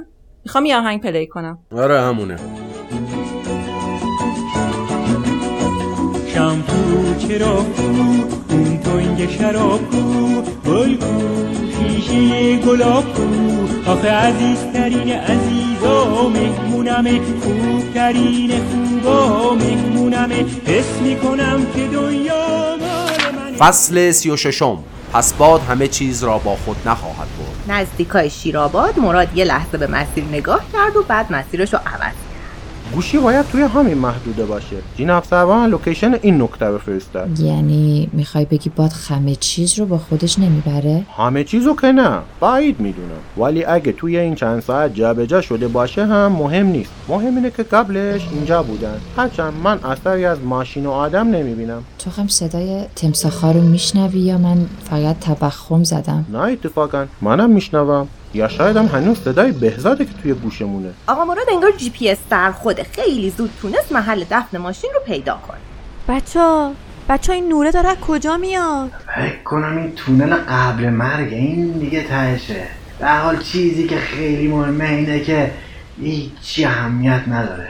آقا این مراد نیست؟ چجوری ما رو پیدا کرد؟ لابد داستان داره دیگه. دیدید گفتم یکی نجاتمون میده. تو که الان داشتی شاش میخوردی. باشه اون تجربه برای اون لحظه بود، حتی به غلط. بیاید بیرون ماستای ها. ای مراد تو کی هستی؟ تو چی هستی؟ دست تو درد نکنه دیگه، داشتم ناامید میشدم. اجازه بده بیژن دست تو رو ببوسه، پای تو رو ببوسه. اینجا نمیشه وایساد، بیاید سریع سوارشیم بریم. پس ماشین من چی؟ میخوای بمونی اینجا بمون. فقط اون تمساهای تفلکو بذار تو صندوق عقب این یکی ماشین ببریم. فصل 37، یه درجه پیشرفته تر. زیبایی سارا باید توی دبیرستان آموزش داده بشه تا بچه‌ها یاد بگیرن که خدا مثل موسیقی در پوست زندگی میکنه. دلم میخواد کارنامه‌های دبیرستان به این شکل باشه. بازی با چیزهای شیشه‌ای ملایم نمره 20. نوشتن نامه برای کسانی که دوستشان دارید نمره 20. پی بردن به زندگی ماهیان نمره 20. پیدا کردن زیبایی‌های سارا نمره 20. قصه خاصی نمونده که بگیم دیگه. بقیه‌شو چیکار کنیم؟ راستی یکی این پیج اینستا ما رو رفرش کنه ببینیم بعد این اجراهای جای چند تا فالوور ما رو اضافه شد. من الان دیدم هنوز 10 تا فالوور. همش 10 تا؟ حالا البته فالوور که مهم نیست. اصلا من میگم یه معیار برای شناسایی خفن بودن آدم‌ها اینه که خیلی هم مورد توجه عوام نیستن. آقا اصلا از قدیم گفتن مهم نیست چند نفر فالوت میکنن، مهم اینه که کی فالوت میکنه. فالوورای ما درسته کمن ولی عوضش متشخصن. فصل 38 قاچاق از بانه. توی بانه یه عالمه پاساژ و فروشگاه بود و صف‌های طولانی. این صفا برای چیه؟ تمام کشورهای همسایه میان خریداشون از اینجا میکنن. همین قیمتا وقتی چند متر از خاک ایران رد بشی یهو میشه 10 برابر. یعنی اینجا میخرن بعد مثلا به ترکیه قاچاق میکنن؟ دقیقاً نمیدونم کشورشون پول گمرک میگیره یا نه، ولی آره احتمالاً خیلیاشون قاچاق میشه. وقتی خریدمون تموم شد میخواستیم اونا رو بذاریم صندوق عقب. در صندوق عقب رو که باز کردیم تمساح‌های بدبخت پریدن بیرون. اینقدر گرسنگی کشیده بودن که وزنشون نصف شد. وای اینا رو پاک یادم رفته بود. داغون تو چی یادتون میمونه اصلا؟ الان اینا رو هر جا رها کنیم نصف جمعیت شهر رو میخورن. وای خدا گوگولیا رو ببین. نگاه تمساح‌هارم روانی کردی. فصل 39 فرجام‌های بیشتر و بیشتر. چیزایی که روایت کردم حالا به نظرم وراجی اضافی میاد. شاید همشون یه سری پدیده‌های طبیعی هستن و نیازی به توضیحشون نبود. راستش من تمام چیزایی که نوشتم رو یه بارم برنگشتم عقب بخونم. نه جمله‌ای رو کم کردم نه زیاد. نمیدونم چیزی که می‌خواستم بگم رو گفتم یا نه. در واقع الان اطلاعات شما از اتفاقاتی که در این قصه افتاد بیشتر از منه. اولش قرار بود یه چیزایی بنویسم که بازتاب‌دهنده اتفاقات چند ماه آخر زندگیمه، ولی الان دیگه حوصله ندارم برگردم یه دقیقه اول پادکست ببینم اولش چیا گفتم. فکر کنم یه مواردی مطرح کردم که حالا نمیدونم اصلاً جواب داده شدن یا نه. مثلا گفتم این اواخر توی خونه زندگی می‌کردم که قبلش یه زنی خودش رو حلق‌آویز کرده بود. گفتم اینو؟ نه. اصلا گفتم چرا خودش رو حلق‌آویز کرده بود؟ تصمیم بهزاد در معکوس زندگی کردن از کجای قصه فراموش شد؟ آرش بالاخره با اون بیت کوینا چیکار کرد؟ اون درخت رو برای چی برید؟ زندانی شدنش رو چرا مطرح کردم اصلا؟ برای چی قصه رو با اون یه لنگ کفش زنونه که وسط میدون راه آهن افتاده بود شروع کردم؟ چه چیزی به قصه اضافه کرد اصلا؟ حتی نمیدونم این مد طنز بود یا درام یا تراژدی. یه سری از مواردی که روایت کردم اصلا اتفاق نیفتاده بود و این در حالیه که مطمئنم توی این سفر یه عالم اتفاقای جالب هم افتاد که ازشون هیچ صحبتی نکردم. حتی شاید اونایی که ننوشتم از اونایی که نوشتم جذاب‌تر بودن. شاید اصلا باید همه اینا رو میریختم دور و اونا رو روایت میکردم. هرچند که به همین چیزایی که روایت کردم هم ناقص پرداختم. اصلا همین جملات رو برای چی الان دارم میگم؟ فقط به این دلیل که دفترچه 40 صفحه‌ای که خریدم هنوز چند خط دیگه جا داره. خب اگه اینجوریه بدونید که من الان توی صفحه آخر و خط دهم هستم. هر صفحه 28 سطر داره. من همیشه بین هر دو سطر یک خط رو خالی میذارم که اگه بعداً چیزی خواستم اضافه کنم. با این حساب هر صفحه 14 سطر داره. یه خط دیگه هم پر شد. دیگه زمان زیادی برای پایان بندی نمونده. شاید بهترین حالت همین باشه که همونطوری که این پادکست رو بی معنی و بی هدف شروع کردم، همینطورم یلخی و الکی پلکی تمومش کنم. شما فرض کنید چیزایی که شنیدید زندگی یه موجود در یه مقطع زمانی نامشخص بوده. دیگه چیمون؟ اولش گفتی 40 فصل، چرا 39 فصل شد؟ اینم هست. فصل 40 مایونز.